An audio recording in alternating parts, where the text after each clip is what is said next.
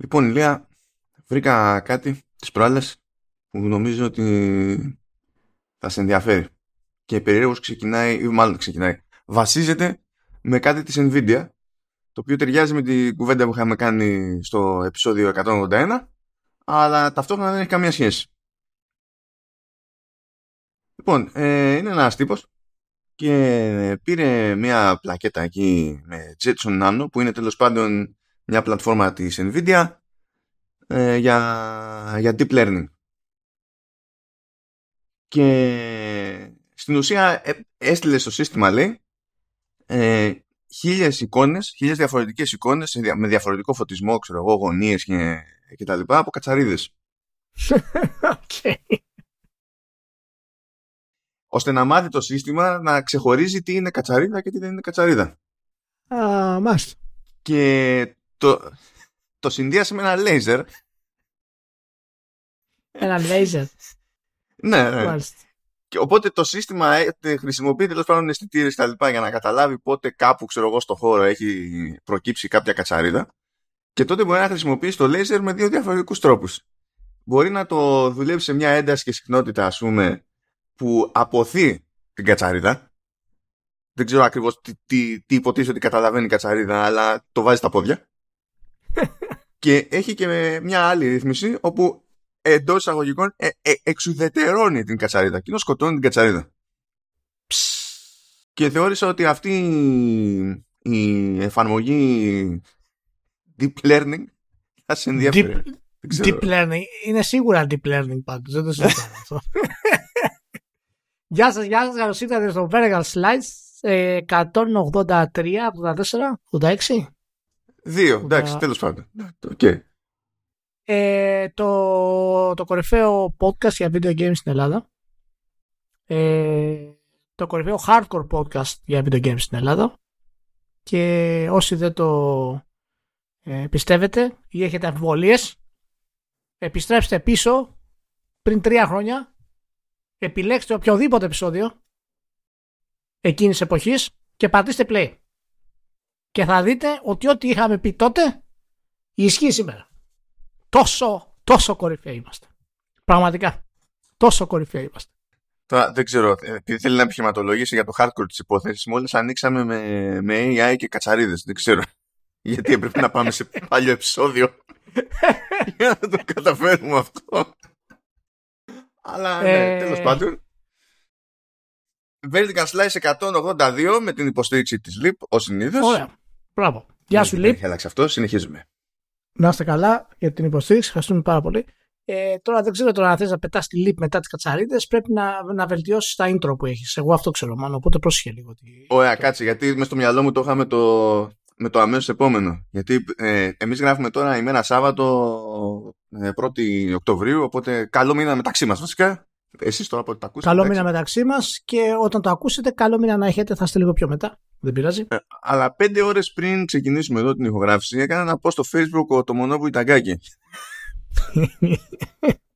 και, έχει, έχει βγάλει μια φωτογραφία και έχει λεσάντα, ρε παιδί μου, ότι υπάρχουν τέσσερα πράγματα λέει που κάνουν καλό στην υγεία. Και έχει μπροστά του μια σάπια οθόνη υπολογιστή, για να καταλάβεις είναι 4 προς 3 δεν ξέρω πώς το κατάφερε αυτό. Ε, ένα Dragon Quest X offline για το Switch, ένα πακέτο τσιγάρα και ένα Jack Daniels. Δεν την παλεύει το άτομο, δεν την παλεύει ποτέ. Κανένα πρόβλημα. Κανένα πρόβλημα. Εντάξει, πάλι καλά που δεν έκανε Photoshop ε, τον εαυτό του με τις κοπέλες του τώρα Live Extreme 3. Εντάξει, αυτό ήθελε επένδυση τώρα. το μονό μου ταγκάκι, να κάνω μια δήλωση τώρα η οποία θα είναι ιστορική. Έτσι. Μόνο το μονό που ταγκάκι και ο Χίτο Κοτζίμα θα μπορούσαν να έχουν τρία sequel. Δύο sequel μάλλον του Dead or Alive Extreme. Να το ξέρετε. Οποιοδήποτε άλλο developer θα έτρωγε ητά από το πρώτο κατευθείαν. Αυτοί οι δύο έχουν αυτή τη δυνατότητα. Ο το μόνο που ταγκάκι το κατάφερα. Αυτό και συγχαρητήρια. Θυ, θυ, θυμάσαι τότε που, που τον κράζανε. Να τα δώσουμε, πρέπει να τα δίνουμε. Θυμάσαι τότε που τον κράζανε και αυτός απαντούσε Αυτά τα λέτε επειδή δεν μπαίνετε χαμπάρι ότι έχω φτιάξει και γαμό τα βόλε.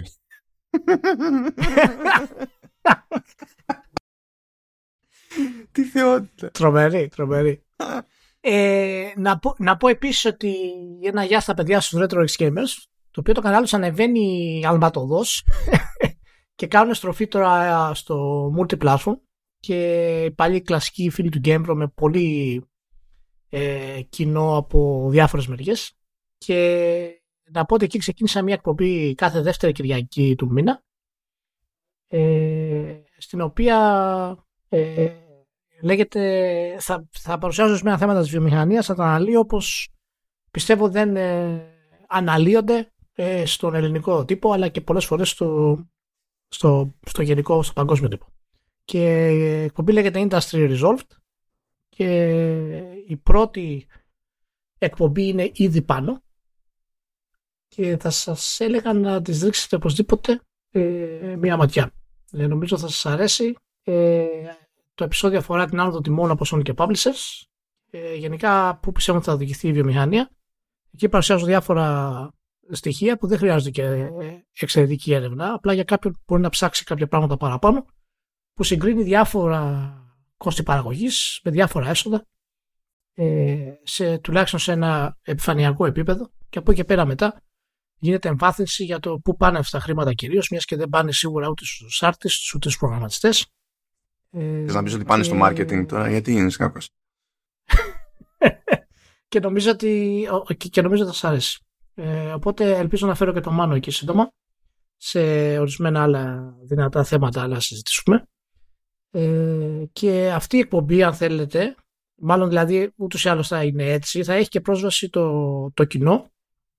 Θα μπορείτε ούτως ή άλλως να κάνουμε μια συζήτηση πάνω σε θέματα που σας ενδιαφέρουν, να κάνετε ερωτήσεις και να έχουμε ένα, ένα μπρος πίσω ε, σε αυτά που θέλετε να σε αυτά που σας απασχολούν και θέλετε να συζητήσετε τουλάχιστον πάνω στο θέμα στο οποίο θα είναι κάθε φορά η, ε, η εκπομπή να πω ότι η εκπομπή έχει φτάσει στα χίλια views σε τέσσερις μέρες και αυτό ειδικά για ένα κανάλι σαν τους RetroX ε, είναι πολύ σημαντικό ε, και ξέρεις τι έμαθα κιόλας μάλλον από τα παιδιά έμαθα ότι ε, τα κανάλια στο YouTube λέει, προσλαμβάνουν Πακιστανούς και ανεβάζουν τα, τους, τους subscribers ε, ψεύτικα, κάλπικα. Αυτό, δεν το ήξερα. Εντάξει, ο, και... ο Ηλίας συγκρούεται με την πραγματικότητα. Ναι, συνέχισε Ηλία.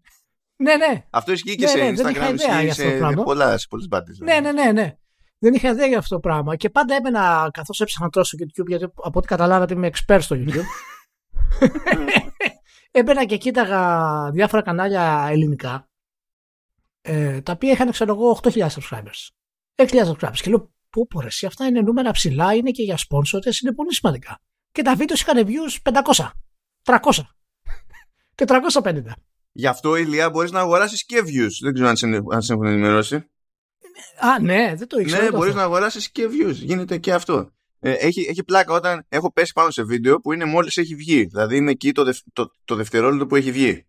Και κάνεις okay. refresh και ξαφνικά έχει 20.000 views. Ναι, θα το refresh. Ε, Τέλος πάντων, ναι, είναι λίγο τρομερό. Εγώ τώρα τα καταλαβαίνω αυτά τα πράγματα γιατί δεν ήμουν ποτέ αυτό το, το στυλ. Με ενημερώνουν τα παιδιά στο ρέτρο γενικά πώς γίνονται οι καταστάσεις. Ε, αυτό το λέω γιατί τα παιδιά στην ουσία φυσικά δεν κάνουν τέτοια πράγματα. Είναι πολύ καθαροί ε, και ό,τι κάνουν το κάνουν δηλαδή με, το, με, την, με την πόρωση που έχουν και, τη, ε, και την αφοσίωση που έχουν. Ε, οπότε, ναι, ελπίζω να κάνουμε μια τράμπα Δηλαδή πηγαίνετε από τους ρέτρος σε εμάς και από εμάς τους ρέτρο, οπότε φυσικά και το, να φελθεί και το χαυτόν, αλλά και το κανάλι των, το παιδιών. Κάτσε να ε, δεις, αυτό μάλλον κάτσε να δεις όφελος του, του χαυτούν. Περίμενε τώρα, λοιπόν, δεν έχω, επειδή 1η Οκτωβρίου δεν έχω τελικά νούμερα, είναι, επειδή τέλος πάντων το, τα analytics είναι λίγο με διαφορά φάσεις από κάποιες ναι. υπηρεσίες. Γεια, γεια σου ναι. Spotify, γεια σου Google, πάρτε το χρόνο σας, μην αγχώνεστε, όλα ε, το, περιμένουμε για πάντα, τέλος πάντων. Ε, Εντάξει, μάλλον μην πιέζει τους corporate. Μην πιέζει τους corporate. Ε, ναι, τα παιδιά τώρα τι να κάνουν κι αυτοί. Μήπως έχουν expertise. Σιγά. Τέλος πάντων. Σωστά. Ε, ε, λοιπόν, υποτίθεται πότε ήταν το, νομίζω το Δεκέμβριο, που ήταν λίγο περίεργο για Δεκέμβριο. Ε, είχαμε έρθει πολύ κοντά, σαν Χαφτούν, στο επόμενο milestone που είχαμε βάλει, ξέρω εγώ, στα 6.000 listens. Ε, μηνιαία. Ήταν, δηλαδή, ήμασταν στα, 500, στα 5.900 τόσα και ήταν απλά για να ενοχληθώ, ξέρω εγώ, το Δεκέμβριο. Με αυτό. Ναι. Οπότε το ζήτημα τέλος πάντων είναι το επόμενο milestone ήταν 6.000. Υποτίθεται. Ε, και ο Σεπτέμβριος πήγε 6.000, μετά πήγε 7.000, μετά πήγε 8.000. Okay. Και είναι κάπου 8, δηλαδή τη βλέπω την πήλια να κάθεται κάπου 8,5 και τα λοιπά. Εντάξει, δεν έχω παράπονο. Δηλαδή, εγώ βάζω ένα milestone σαν στόχο και περιμένω, ας πούμε, και ξαφνικά πιάνουμε τα τρία milestones μαζεμένα. Δεν έχω, δεν έχω πρόβλημα. Ε, καλά. Αυτό δείχνει τη μάνα ότι έχει εξπερτής στο marketing. Ε, ναι, δεν, δεν, δεν, δεν το πιάνεις. δεν το πιάνεις. Δεν πιάνεις τη δυναμική του ίδιου του χαυτόν, δεν πιάνεις. Ε, εντάξει, δηλαδή θα είναι τέτοιο. Όταν θα έρθει ποσοστό, όταν θα δω το year over year, ας πούμε, θα, είναι, θα κοντεύει να είναι πάνω κάτι 80-90% πάλι θα με κουφάνει, ας πούμε. Αλλά anyway, ναι, για να συνεχίσει, για πες. Να πω στην πρώτη εκπομπή εμφανίστηκε και ο Λεωνίδας. ε, ο οποίος δεν ξέρω τώρα πόσο χρόνο έχει πάει. Έχει πάει 59. Πόσο είναι ο Λεωνίδας; Κοίτα, για άτομο που, που έχει, με το οποίο έχεις ένα χρόνο διαφορά, νομίζω κοντά πέφτεις. Δεν έχω ένα χρόνο διαφορά από το Λεωνίδα. Δεν έχω ένα χρόνο διαφορά. Δηλαδή, πραγματικά. Ο Λεωνίδας είναι 57, εγώ είμαι 46. Ναι. δηλαδή, σε παρακαλώ. Λέω δηλαδή. Ε, τι είναι, λοιπόν. τι είναι αυτές οι μέρες 365, τι είναι, οι μέρες διά που, που, σε άλλο πλανήτη μετράμε, τέλος πάντων, ναι, εντάξει. Δεν ξέρω, δεν ξέρω, να βρεις το rotation ποιο είναι. Ναι. λοιπόν, τι, λοιπόν, οπότε ξεκινάμε μετά από όλο αυτό το, ε, το στριφογίσμα. Ε, με τι ξεκινάμε, μάλλον θα, με τι θα, κάτι θα μου πεις να με εκνευρίσει τώρα, είμαι σίγουρος. Ε, δεν γίνεται να σε εκνευρίσει τώρα αυτό. Δηλαδή, εντάξει, ε, θα βγει, λέει, animated series στο, στο Netflix για, για Onimusa. Και ο, και ο chief director είναι ο Takashi Miike. Εντάξει, chief director σημαίνει ότι τέλος πάντων μπλέκουμε και δεν μπλέκουμε ε, με εξαίρεση κάνα δύο επεισόδια. Εντάξει. Yeah. Ναι. Ε, το στούντιο είναι Sublimation, που είναι εντάξει, συνείδηση και αυτή και για κάποιο λόγο φάγανε ένα σήμα ρε παιδί μου και επειδή και καλά πρωταγωνιστικός ρόλος είναι ο Μουσάσι Μιγιαμότο ε, έχουν φτιάξει το χαρακτήρα να μοιάζει στον, στον Τοσχύρο Μιφούνε το οποίος είναι τέλος πάντων θρηλυκή φιγούρα σε τέτοιου είδους σε, τέτοιο, σε τέτοια είδη τέλος πάντων για live action προφανώς. Ε, και τα λοιπά. Οπότε εγώ απλά ελπίζω αυτό να είναι κάποιο market test της Capcom και, και να ξαναφυτρώσει κάπου ο Νιμούσα διότι δεν, δεν, δεν, μπορώ, δεν, δεν μπορώ να χωνέψω ότι έχω να δω νημούσα από την εποχή του PS2. Ούτε μπορώ να χωνέψω ότι το καλύτερο νημούσα στην εποχή του PS2 πούλησε τα λιγότερα απ' όλα και έχει μείνει και, ναι. παρατημένο και πέρα. Ναι. Ε, κοίτα, είναι μία από τις σειρές που πραγματικά ε, πέθανε άδικα. Και τόσο η μυθολογία της, όσο φυσικά και η προσέγγιση της, η καλλιτεχνική, ειδικά για την περίοδο εκείνη, ήταν καταπληκτική μάλλον. Και νομίζω ότι η Netflix σίγουρα και Capcom σίγουρα δοκιμάζουν, γιατί η Netflix έχουμε πει ότι ανοίγεται στα games. Ε, το έχουμε δει δηλαδή με διάφορους και με τις παραγωγές που ετοιμάζει και με τις εταιρείες και τα στούντιο που χτίζει, θα πούμε και μετά λίγο ε, γι' αυτά. Ε, αλλά και Capcom επειδή πάει καλά, έχει πάει σε ρή τρία χρόνια η Capcom, τα οποία χτυπάει πράσινο. Και φυσικά αυτό είναι πάρα πολύ καλό για, για τη θρηλυκή εταιρεία. Μία από τις πιο φάντασε εταιρείες στην ιστορία των video games. Και το Onimusa είναι σίγουρα για το, για το animation είναι η πιο φθηνή λύση να δουν αν υπάρχει ενδιαφέρον. Το, το φοβερό με το Onimusa είναι ότι σαν, και, σαν βασική ιδέα ας πούμε ε, πιστεύω ότι είτε την πειράξεις είτε δεν την πειράξεις κάπως έχει πολύ πιο πρόσφορο έδαφος σήμερα στην εποχή των Soulsborne ας πούμε ναι, ναι, θα, θα μπορούσε να πάει σε αυτά τα μονοπάτια γιατί το, ο σχεδιασμός πάντα βασιζόταν φυσικά στη, στην ιδέα του action adventure, ας πούμε, περισσότερο στο, στο action. Αλλά να σου πω κάτι, ε, με την Capcom να έχει ήδη την, ε, την εμπειρία του Dragon's Dogma, ένα semi-open world ή open world των Imusa αυτή τη στιγμή, με σχεδιασμό το οποίο να βασίζεται στο Dark Souls, αλλά όχι τόσο δύσκολο, δηλαδή το θέλω περισσότερο Dragon's Dogma still, ε, με τη τεχνολογία που έχουμε σήμερα θα ήταν καταπληκτικό μάλλον. Η, η σειρά ταιριάζει απόλυτα σε αυτό το στυλ του, του open semi-open world ε, σχεδιαστικά.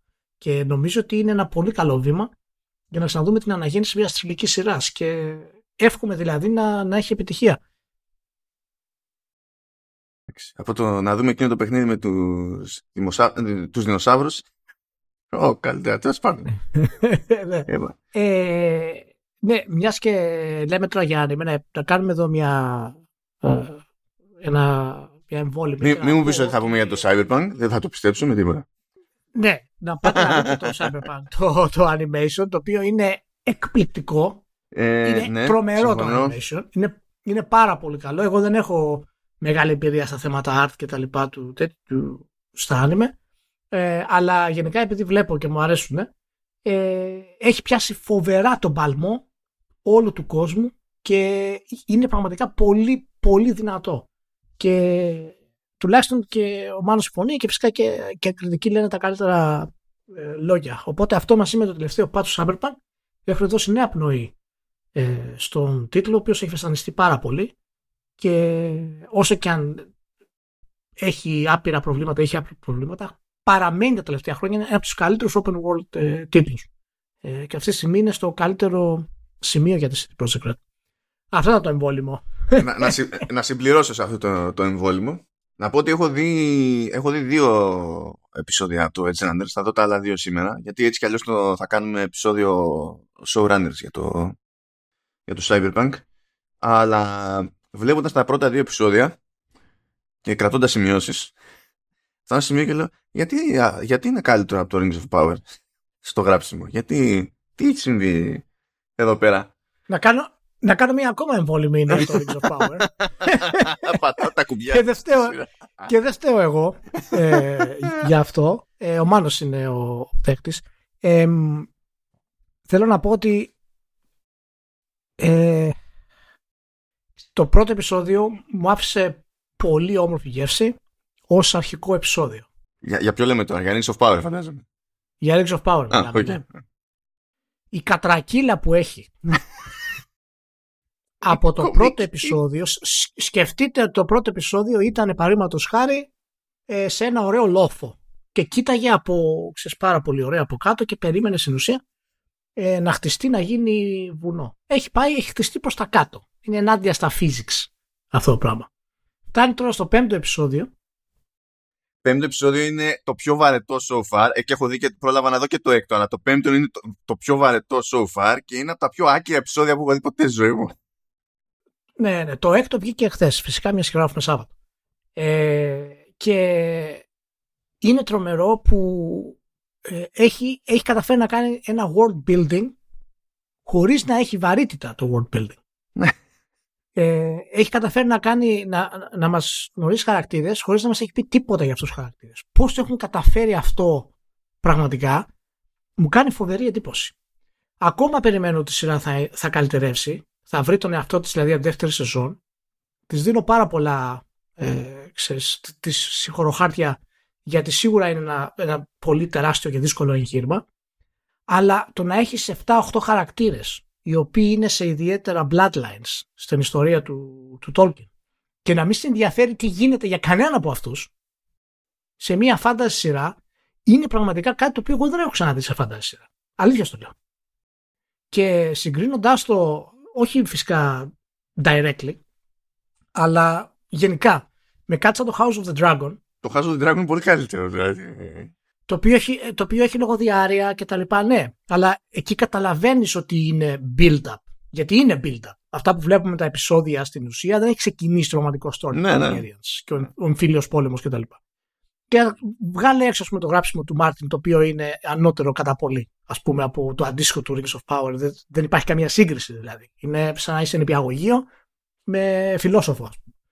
Και είναι, είναι η δυνατότητα να σε κάνει να ενδιαφέρεσαι για χαρακτήρες μέσα στο ίδιο το επεισόδιο που εμφανίζονται για πρώτη φορά μέσα στο επεισόδιο.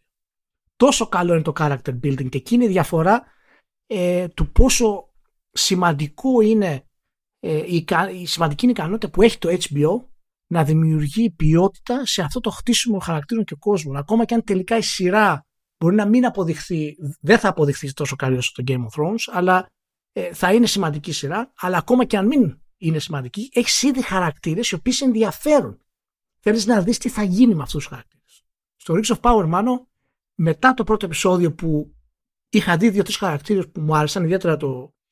ε, Δεν θυμάμαι το όνομα του, του Elf, που είναι Ε, Αρόντιρ. μαύρος φυσικά και το. Ναι, το Aronir. Ε, έχασα, κάθε, έχασα κάθε αυγό και πασχάλη. Λοιπόν, αυτό ήταν εμβόλυμο, ήταν αυτό δεύτερο. Και, και το Writers Room έχει χάσει και τα βγάλια τα Πασχάλια γενικά. Εντάξει. Ε, αλλά τέλος πάντων, επειδή εγώ απλά έκανα σχόλιο για το Edge Runners και καταλήξαμε έτσι. το, το, τουλάχιστον να το κουμπώσω κάπως. ναι, κούπωσε το, συγγνώμη. Κάπου είδα τώρα ότι επειδή βγήκε ρε παιδί μου ότι με το Edge Runners αναθάρισε το player base του Cyberpunk έγινε ανάλογο reporting. Έτσι. Και πέτυχα, δεν θυμάμαι σε ποιο μέσο το πέτυχα, πέτυχα ένα φοβερό σχόλιο που λέει ρε παιδί μου ότι μπλα μπλα τώρα παίζουν περισσότεροι παίκτες από ποτέ ξέρω εγώ Cyberpunk και τα συναφή ε, με τη βοήθεια του Edge Runners και, τη, και των βελτιώσεων που έχουν γίνει μέχρι τώρα ότι τρύπες έχουν κλείσει. Και άκου τώρα σχόλιο. Αυτό βέβαια δεν θα έπρεπε να μας εκπλήσει διότι έχουμε δει και άλλες περιπτώσεις όπως το Final Fantasy 14 και το No Man's Sky τα οποία για κάποιο λόγο τώρα είναι the norm αυτό. Δεν πρέπει να σε εκπλήσει επειδή ναι. έχουν γίνει δύο άλλα διανόητα πράγματα στο σύμπαν δύο τρελά τιτάνια comebacks ας πούμε οπότε εντάξει όταν γίνεται αυτό δεν είναι για καμιά έκπληξη είναι, έχει ξαναγίνει τι, ναι. τι, τι, είναι λες και δεν προσπαθούν να σκεφτούν καθόλου. Τέλος πάντων. Πάμε, πάμε σε πιο banal πράγματα. Πάμε εκεί πέρα γιατί πηγαίνω έρχεται πολύ χρήμα, έχουμε δράματα εδώ, έχουμε ιστορίες. Λοιπόν, προχωράει η φάση με Actibliz. Κάνει την πορεία της. Ε, υποτίθεται ότι κατέθεσε η Microsoft τη δική της αιτιολόγηση στην Ευρωπαϊκή Επιτροπή και η Ευρωπαϊκή Επιτροπή το είπε ότι θα γνωμοδοτήσει καλώς εγώ των πραγμάτων στις 8 Νοεμβρίου και εκεί υποτίθεται ότι ή θα δώσει το OK ή θα πει περνάμε σε, δεύτερη, σε, δεύτερο, σε δεύτερο στάδιο της έρευνας όπου θα είμαστε πιο ψήρες και μετά βλέπουμε. Στο, στα προεόρτια της αυτής της κατάστασης προέκυψε ότι για να, για να, για να βοηθήσει να, να βάλει και εκείνος το λιθαράκι του αυτό το πήρα χαμπάρι σήμερα, γι' αυτό δεν το είχα στα, στα links. Ηλία, ε, πέταξε ο Jim Ryan στις Βρυξέλλες για να τους τα εξηγήσει. Ε, και φυσικά η αιμονή εξακολουθεί και είναι με το Call of Duty παρότι η διαφωνία των Βρυξελών δεν είναι με το Call of Duty αλλά τέλος πάντων δεν έχει σημασία ο καθένας θα πει το ποίημά του. Προχωράει αυτό, προχωράει αυτό. Και μετά πετάγεται και η Σαουδική Αραβία ε, γιατί αν θυμάστε είχαμε πει για Savvy, για Savvy Group που ήταν εκεί πέρα ο γενικός και έλεγε έχουμε many, many, many, many, many billions to invest. Ναι. Πόσα είναι αυτά τα billions? Εντάξει, λέει, κοιτάξτε, αυτή τη στιγμή έχουμε 37 δισεκατομμύρια. Ε, τα, βασικά σχεδόν 38. Τα περισσότερα θα τα επενδύσουμε σε minority stakes, δηλαδή θα πάνε να πάρουν μειοψηφικά μερίδια ε, διαφόρων εταιριών ξέρω εγώ, ή μπορεί να δοκιμάσουν να χτίσουν και κάποιους developers αλλά έχουμε λέει και 13 δισεκατομμύρια για να αγοράσουμε ε, publisher. Okay. Ε, εν τω μεταξύ αυτό δεν βγήκε από το... δεν βγήκε ως ανακοίνωση του Savvy Group.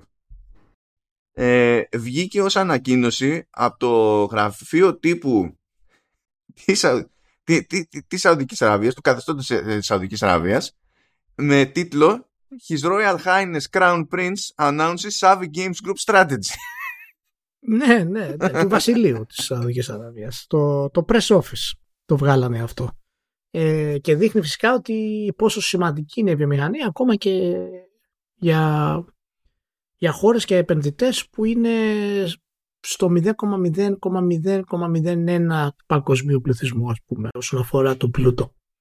Και η, το Savvy Gaming Group ακριβώς κάνει αυτή την κίνηση. Είναι, κοίτα, εάν όντως αυτά τα 13 δις που λέει θέλει να τα κάνει οπωσδήποτε ε, νιανιά, θέλει οπωσδήποτε να μπει δηλαδή κανονικά στη βιομηχανία. Και έχουμε εξαγορά ενός ακόμα μεγάλου publisher.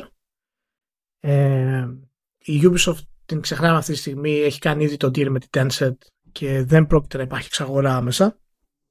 Αλλά εάν όντως θέλει να κάνει ε, μια τέτοια ε, κίνηση ε, και θα μπορούσε να να πάρει την EA, εάν κάτι τέτοιο συμβεί, τότε νομίζω ότι πραγματικά θα είμαστε πλέον σε θέση να μιλήσουμε για κανονικό consolidation πλέον και όχι δύο χρόνια πριν που λέγαμε ότι ίσχυε Τώρα όμως, εάν γίνει μια τέτοια κίνηση για 13 δις μάλλον. Δεν ξέρω αν φτάνουν για, για να EA. Μπορεί να μην φτάνουν. Για, ναι, ναι, ίσως, ίσως να μην φτάνουν. Αλλά για να αγοράσεις publisher, για να αγοράσεις publisher πρέπει να πας σε τέτοιο επίπεδο αυτή τη στιγμή άμα θες να κάνεις ε, splash. Ε, και δεν ξέρω αν θέλουν, εάν οι Σαουδάραβες έχουν, δεν ξέρω ποιος τους συμβουλεύει σε αυτά τα πράγματα.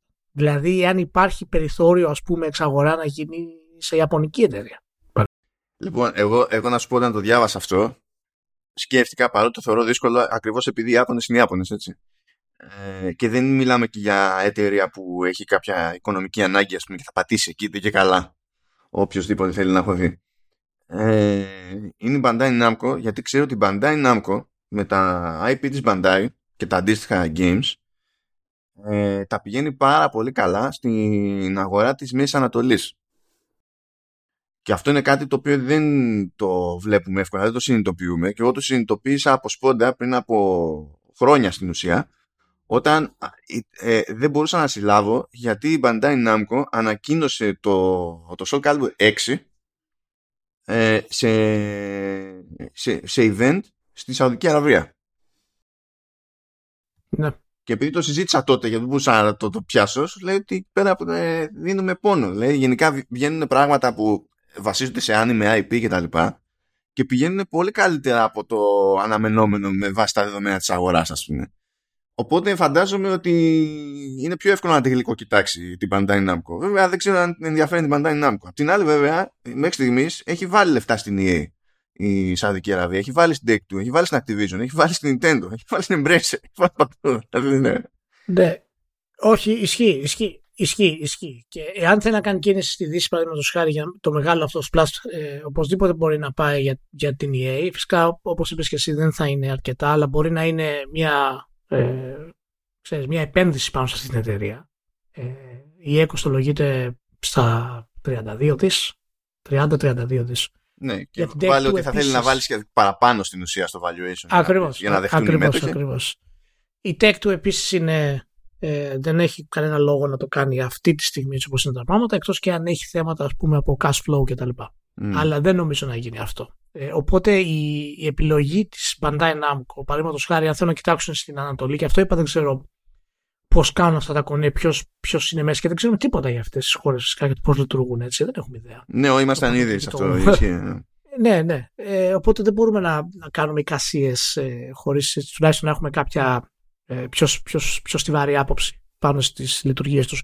Παρ' όλα αυτά τόσο η Bandai Namco όσο και Square Enix μόνο είναι σίγουρα ε, στόχοι.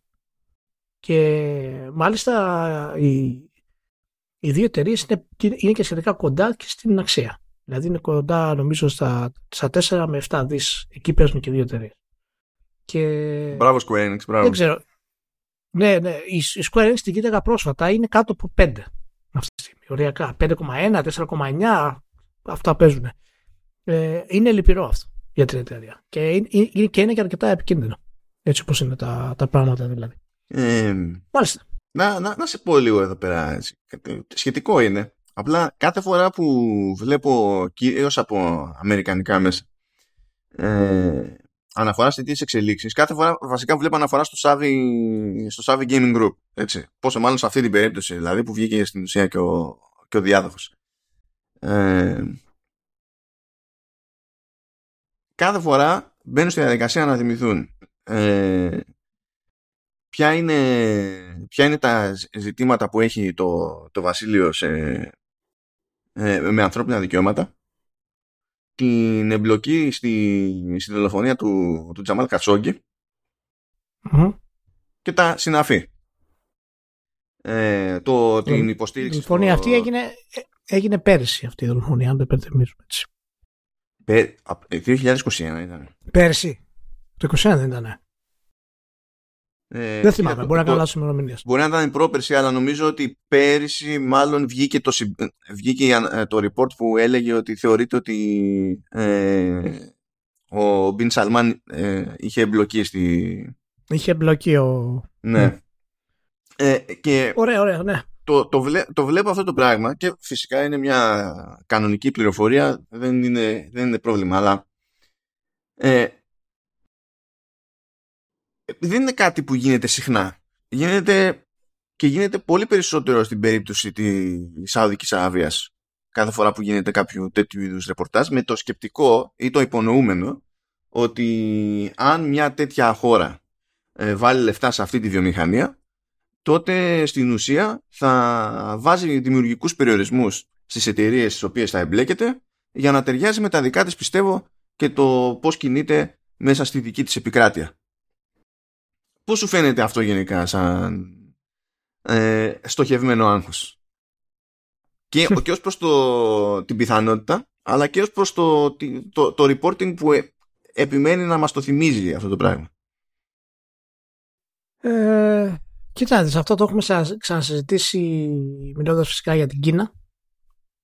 Ε, είναι ένα από τα προβλήματα τα οποία ε, θα αντιμετωπίσουμε ως βιομηχανία εάν η Κίνα αποφασίσει να ελέγξει περισσότερο ε, την παραγωγή και ο άλλος κίνδυνος είναι φυσικά από χώρες σαν τη Σαουδική Αραβία και από τέτοια καθεστώτα και αυτό είναι ένα πρόβλημα. Έχω την πεποίθηση ότι δεν πρόκειται να δεχθούμε ε, διάφορα, διάφορες τέτοιες επιρροές από αυτές τις εταιρείες στη, στη Δύση.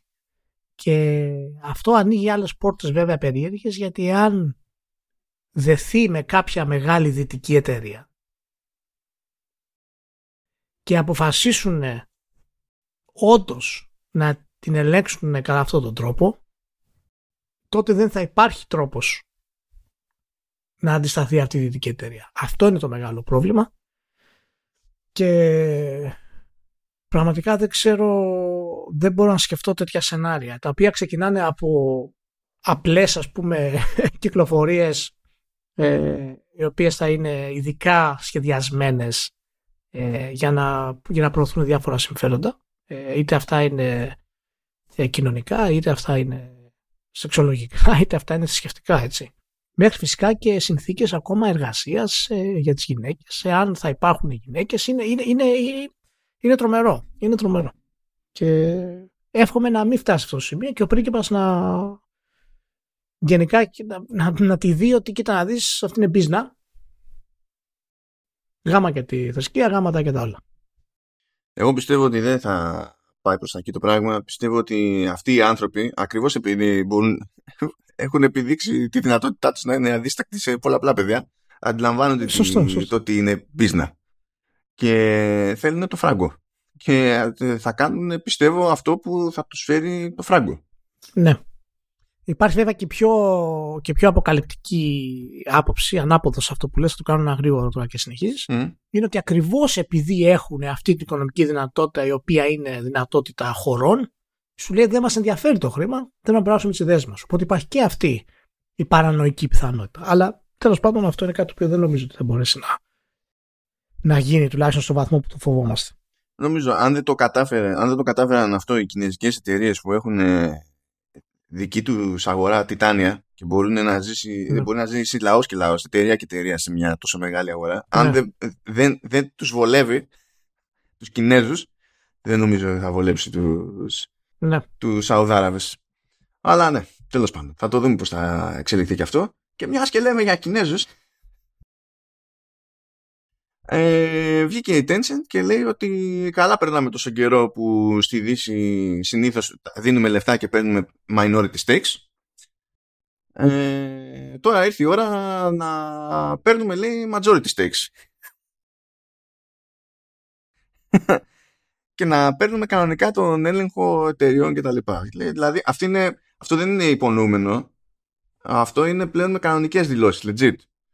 Και ε, υποτίθεται ότι θέλει η Tencent να αλλάξει τελείως την ποσόστοση της συνεισφοράς τέλο πάντων των, αγορών μεταξύ Κίνας και του υπολείπου κόσμου. Ε, γιατί λέει ο, ο τζίρος που προέρχεται από, από business εκτός Κίνας αυτή τη στιγμή είναι στο 25% ε, και στην ουσία θέλει να το φτάσει στο 50%. Και αυτό για να το κάνει καταλαβαίνετε ότι θα το κάνει με κινήσεις που, που θα έχουν νόημα να πουλάνε εκτός Κίνας. όχι, όχι εντός Κίνας. Just saying, σε αυτή τη, την περίπτωση. Και από ό,τι ακούγεται ε, θα, θα εστιάσουν ε, Ευρώπη μεριά. Όχι δεν και καλά μόνο Ευρώπη, λέει θα κοιτάξουν και Ανατολική Ασία, γιατί εκεί πέρα δεν έχουν super duper δραστηριότητα και η αγορά είναι μεγάλη, λέει. Είναι γύρω στα. Δηλαδή έχει 650 εκατομμύρια κόσμο σαν, σαν αγορά. Αλλά τουλάχιστον για, σε πρώτη φάση θα στραφούν πιο πολύ σε, σε Ευρώπη. Θα δούμε ποιον θα φάει μαρμάγκα πρώτα. Και ξυπνάω μια μέρα λέει και λέει ε, Tencent by City Project. Ε, το τρώμε. Και ρωτιόμαι τι θα γίνει μετά. Αν είναι super cool. Δεν ναι. Για να δούμε. Για να δούμε. Θα, θα γίνει αυτό κάποια στιγμή, το ξέρεις, αλλά μετά το Witcher το 4. Ναι. μετά, μετά το Witcher το 4. Αν το κάνω πιο νωρίς θα τα κάψω όλα. Ναι. λοιπόν. Θε να προλάβει να πιάσει το μοτίβο για να μην μπορεί να βάλει κανένα χέρι. Κατάλαβα. μπράβο, μπράβο. Σε καταλαβαίνει. Σε καταλαβαίνει. Α, λοιπόν, ε, άλλη μια εξέλιξη στο εταιρικό της υπόθεσης είναι ότι βγήκε η Netflix και λέει ότι θυμάστε που κάνω κονέ για κάτι παιχνίδια αποκλειστικά Netflix Games. Θυμάστε που, που και που αγοράσει κανένα στούντιο. Πήρε δηλαδή το Night School Studio και, τη, και την Boss Fight Entertainment και τα λοιπά. Ε, και, και Next Games και τα συνάφη. Ε, λέει τώρα θα φτιάξω και δικό μου στούντιο στη Φιλανδία. Από το μηδέν. Ναι. Έτσι, δεν υπάρχουν ε, διευκρινήσεις ή άλλα συγκλονιστικά στοιχεία και τέτοια. Ε, είναι πιο πολύ ότι κοιτάξτε έχουμε την πρόθεση, ξεκινάμε. Ε, διαλέξαμε studio director, τον Μάρκο Λάστικα και θα μπούμε στη διαδικασία να χτίσουμε στη Φιλανδία δικό μας gaming studio. Ε, το μόνο σχόλιο που έχω να συμπληρώσω ας πούμε είναι ότι σε εκείνες τις χώρες ε, υπάρχει περισσότερη εμπειρία σε παιχνίδια που είναι στημένα για mobile. Και οπότε πράγμα που σημαίνει ότι υπάρχει και το εργατικό δυναμικό που είναι συνηθισμένο σε αυτά υπάρχουν και το management που είναι συνηθισμένο σε αυτά. Οπότε φαντάζομαι ότι δεν μιλάμε για κάποιο στούντιο που θα, θα προσπαθήσει να ξεφύγει τελείως από τη λογική που έχει μέχρι στιγμής ε, για Netflix Games η εταιρεία ως προς τις επιλογές που κάνει τέλος πάντων για συνεργασίες και εξαγορές τρίτων και τα λοιπά. Παρ' όλα αυτά είναι πολύ πιο ταπεινή παρότι το ξεκινάει κατόπιν εορτής το δικό του στούντιο μετά την, μετά την έναρξη της υπηρεσίας δηλαδή ε, είναι πιο, ας πούμε ότι είναι λίγο πιο λογική και πιο ταπεινή στο πώς το επικοινωνεί αυτό σε σχέση με την Google του 2019 Stadia αλλά ε, βέβαια, βέβαια. Αλλά αυτό το είχαμε πει από τις πρώτες πρώτες κινήσεις που είχε κάνει Netflix. Ήμουνα δηλαδή φοβερά οπαδός της εταιρείας για αυτό που είχε κάνει και φαίνεται ότι όντως έχει σοβαρό σχέδιο και φυσικά είναι βασίζεται στην ιδέα του cross media, δεν το συζητάμε αυτό και είναι κάτι το οποίο πραγματικά έχει περιθώριο να, ε, να χτίσει κάτι καλό για την Netflix. Και η Netflix φυσικά εντάξει ακούμε πάρα πολλά πράγματα συχνά για την εταιρεία, δεν πάει καλά, οι παραγωγές της πέφτουν, ανεβαίνουν, μπλα μπλα μπλα ιστορίες κτλ. Ε, εντάξει δεν είναι ότι η εταιρεία κινδυνεύει σίγουρα, αλλά ε, χρειάζεται οπωσδήποτε μια νέα ε, εισρωή από κάποια άλλη αγορά στο, στο ενεργητικό της ε, οικονομική εισρωή. Οπότε νομίζω ότι τα games θα τις βγούνε αλλά δεν ξέρω, δεν έχουν ανακοινώσει γενικότερα ακόμα το business plan που έχουν. Οπότε ωραίες είναι οι, οι κινήσεις που κάνει το νέο στούντιο, ωραίες είναι οι θέσεις που δημιουργεί για εξαιρετικά στελέχη, που εκεί βασίζεται και το πόσο θετικός είμαι για την Netflix, αλλά δεν μας έχουν ακόμα ε, πει ότι κοίτα να δεις το business plan μας περιλαμβάνει αυτή τη σειρά τίτλων μέχρι τότε, έχουμε αυτό, αυτό και αυτό και τα λοιπά. Είναι λίγο δηλαδή ακόμα και αυτοί ε, ίσως δεν το έχουν βρει. Το οποίο δεν έχω πρόβλημα ιδιαίτερο ε, σε αντίθεση με τη Google ας πούμε. Ε, Μετά από μια ανακοίνωση θα άλλασε, θα άλλασε την πορεία του gaming ας πούμε. Ναι, ναι, ναι. Ε, ε, υπάρχει βέβαια, ξέρεις, και το πες ότι στραβώνουν όλα ρε παιδί μου με Netflix. Αν ναι. έχεις δικά σου στούντιο, δεν λέμε τώρα μόνο αυτό που χτίζει, αλλά και αυτά που αγόρασε. Μπορεί να, ναι. να, ε, ε, να πεθάνουν όλα τα παιχνίδια που έχεις στην υπηρεσία σου, ας πούμε, Δηλαδή να, να βγάλεις τελείως τα παιχνίδια την υπηρεσία σου και πάλι να είσαι στην πίσνα του gaming. Ναι. Δηλαδή και να πεις ότι κάτι κάνω γι' αυτό και βγαίνει κανένα φράγκο και απλά τα διαθέτω αλλού τα παιχνίδια και είναι μια άλλη δραστηριότητα για, τη, για την εταιρεία που πάλι μένει στο κομμάτι της ψυχαγωγίας. Δηλαδή δεν χρειάζεται καν να πετύχει το, το, το, το subsection που λέγεται Netflix Games ε, και καλά για να έχει νόημα μια εταιρεία σαν την Netflix να έχει και δικά της gaming studios ας πούμε. Αυτό το θέλω να πω. Είναι με την ίδια λογική που ε, η Sega συνεχίζει να υπάρχει από τότε που βγήκε από το hardware αυτό. δηλαδή υπάρχουν τρόποι. ναι, ναι, μα δεν, δεν εμποδίζει τίποτα την Netflix αν αποτύχουν ε, στα gaming studios και στις ιδέες τους να προωθήσουν την ιδέα της πλατφόρμας. Οπότε άλλες εταιρείες να χρησιμοποιήσουν το Netflix για δικά τους παιχνίδια. Οπότε είναι δίπορτο πώς το παίζει η Netflix και πρέπει να, ξέρεις, να είναι ισορροπημένη στο πώς θα προχωρήσει και αυτό δείχνει ότι κάνει για να μην χάσει και τις δύο πόρτες. Αλλά μου φαίνεται ότι ε, θα έχουμε καλά νέα από τη Netflix γενικά ως πλατφόρμα και να σου πω, έχει και περιθώριο να είναι κάτι το οποίο όντως δεν έχουμε ξαναδεί έτσι. Γιατί πραγματικά πρόκειται να είναι επαναστατικό εάν πετύχει μια streaming πλατφόρμα σαν το Netflix στα games και στον τρόπο που θέλουν να το κάνουν. Έτσι, δηλαδή να μπορείς να παίζεις κατευθείαν από την πλατφόρμα.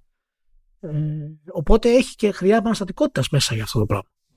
Γενικά είναι δύσκολο, ε, δούμε. δύσκολο να δύσκολος. μπει και να σταθεί μια εταιρεία. Ε, ναι, ναι. Πράγμα που μας θυμίζει πάλι η Google, και, αλλά θα πρέπει να μας θυμίζει η Microsoft.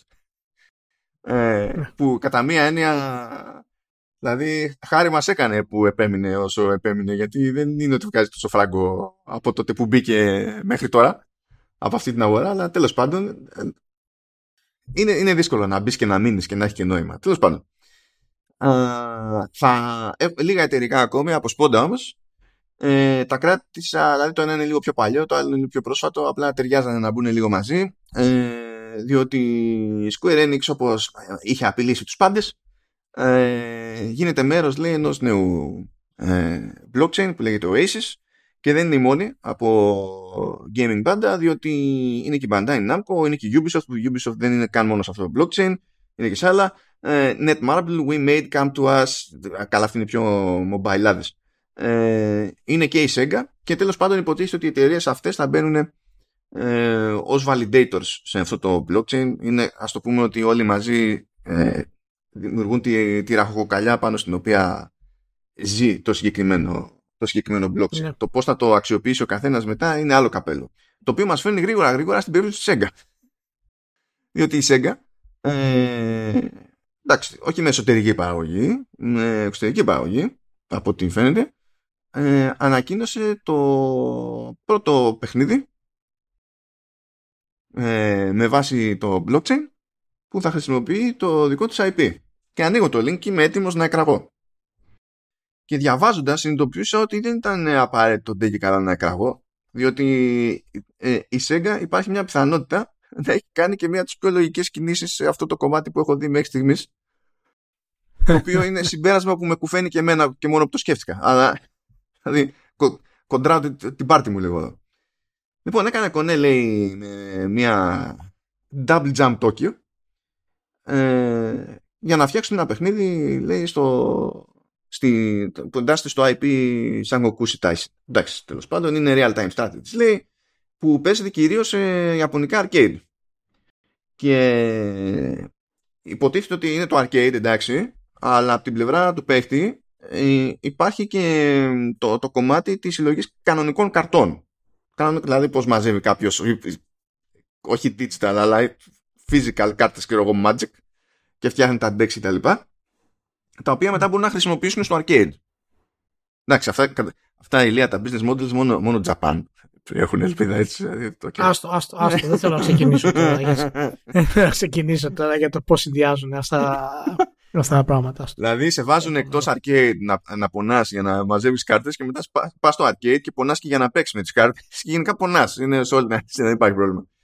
Αλλά αυτό, αυτό είναι το θέμα. Είναι ότι ενώ δεν έχει αποσαφινιστεί τέλος πάντων το πώς θα λειτουργεί το συγκεκριμένο παιχνίδι, ε, από τη στιγμή που το, το ίδιο το franchise αυτό βασίζεται στο concept ε, των, των των, των απτών καρτών που έχουν μια σπανιότητα κτλ. Το να πεις ότι παίρνω ακριβώς αυτό το concept και στην ουσία το κάνω digitize και θέλω να κρατήσω τη, τη σπανιότητα και να μπορώ να διευκολύνω τις συναλλαγές ε, αυτό δεν είναι εκτός τόπου και χρόνου. Δεν έχεις πάρει ένα άλλο παιχνίδι και προσπαθείς να δεις μέσα στο παιχνίδι τι είναι που μπορείς να το κάνεις περίεργα monetize χρησιμοποιώντας blockchain.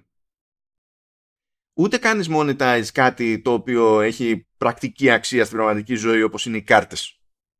Μάλλον οι, οι, οι, οι κάρτες δεν έχουν, είναι, είναι, είναι κάρτες. Δηλαδή ναι. δεν σου λέει κάτι άλλο. Και ε, ειδικά σε τέτοια περίπτωση παιχνιδιού που έτσι κι αλλιώς φαντάζομαι το κοινό του είναι μαθημένο σε τέτοιο πόνο ε, μπορεί να είναι και από τα πιο λογικά έτσι, τέτοια που ε, έχω δει μέχρι στιγμής.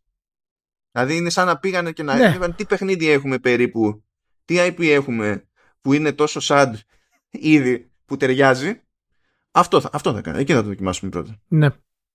Εντάξει, έχει μια λογική βάση ε, όλο αυτό. Αν και το μοντέλο των blockchain και τι ακριβώς σημαίνει, δεν ξέρουμε, δεν έχουμε ιδέα πώς θα εξελιχθεί για, τα, για τη βιομηχανία ε, των, video games. Αλλά σίγουρα, ε, τουλάχιστον αρχικά, φαίνεται ότι είναι για όσους το, το εκμεταλλευτούν σωστά, ότι είναι, είναι πυρήνα εσόδων τουλάχιστον έχει την, την, την πιθανότητα να είναι πυρήνα εσόδων σημαντικός.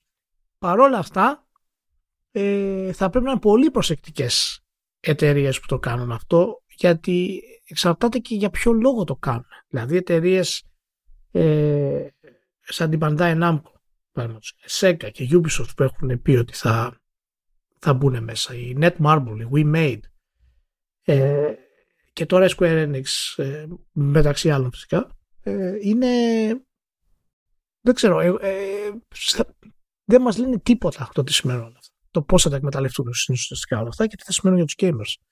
Μπορεί να μην σημαίνουν και τίποτα μάλλον στο τέλος. Καλά, ναι. Μπορεί να δεν αποκλείεται. Ναι, ναι. Anyway. Ε, και με αυτά τα, τα, τις ευχάριστες εξελίξεις, τα εταιρικά, καλά έχουμε και άλλες παρακάτω, αλλά, αλλά κάνουμε μια, μια στάση στο χορηγό μας, τη LIP, το Creative Studio που στηρίζει Vertical Slice, Command OS και γενικότερα Halftone FM, διότι... Γεια σου Leap! Ε, επιβάλλεται, επιβάλλεται, πιστεύω. Δεν ξέρω...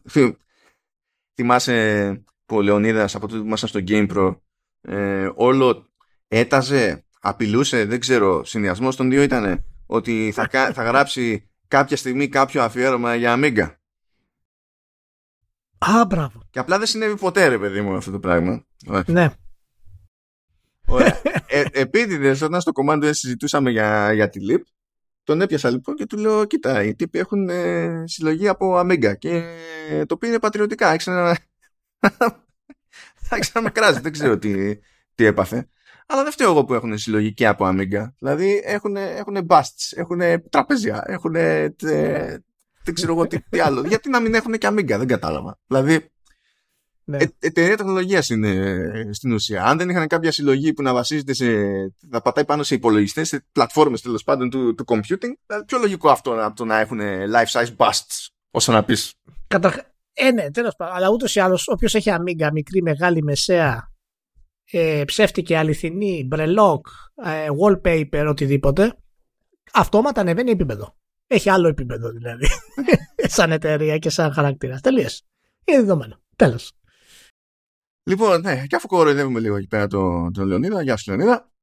Ε, γεια σου Λεωνίδα. Να θυμίσουμε ότι μεταξύ άλλων, έτσι, ε, στις δραστηριότητες τη, της LIP είναι το, είναι το τεχνικό μέρος και το, το χτίσιμο, έτσι, το, ας το πούμε το πιο δημιουργικό συναρπαστικό μέρος του, του επερχόμενου Metaverse, το οποίο δεν, από το οποίο δεν γλιτώνει κανένας Απλά δεν είναι κάθε ιδέα του Metaverse για μεγάλη πετυχεσά. Ας το, ας το πούμε έτσι. Αυτά τα λέω πάντα. Πρέπει, αισθάνομαι υποχρεωμένος να κάνω κάποιο, κάποιο είδους αποποίηση ευθύνης. Διότι όλοι πλέον, έτσι όπως τα έχει κάνει ο Zuckerberg, κάθε φορά που λέει κάποιος Metaverse, θυμούνται τις ιδέε που, που έχει πει η Meta.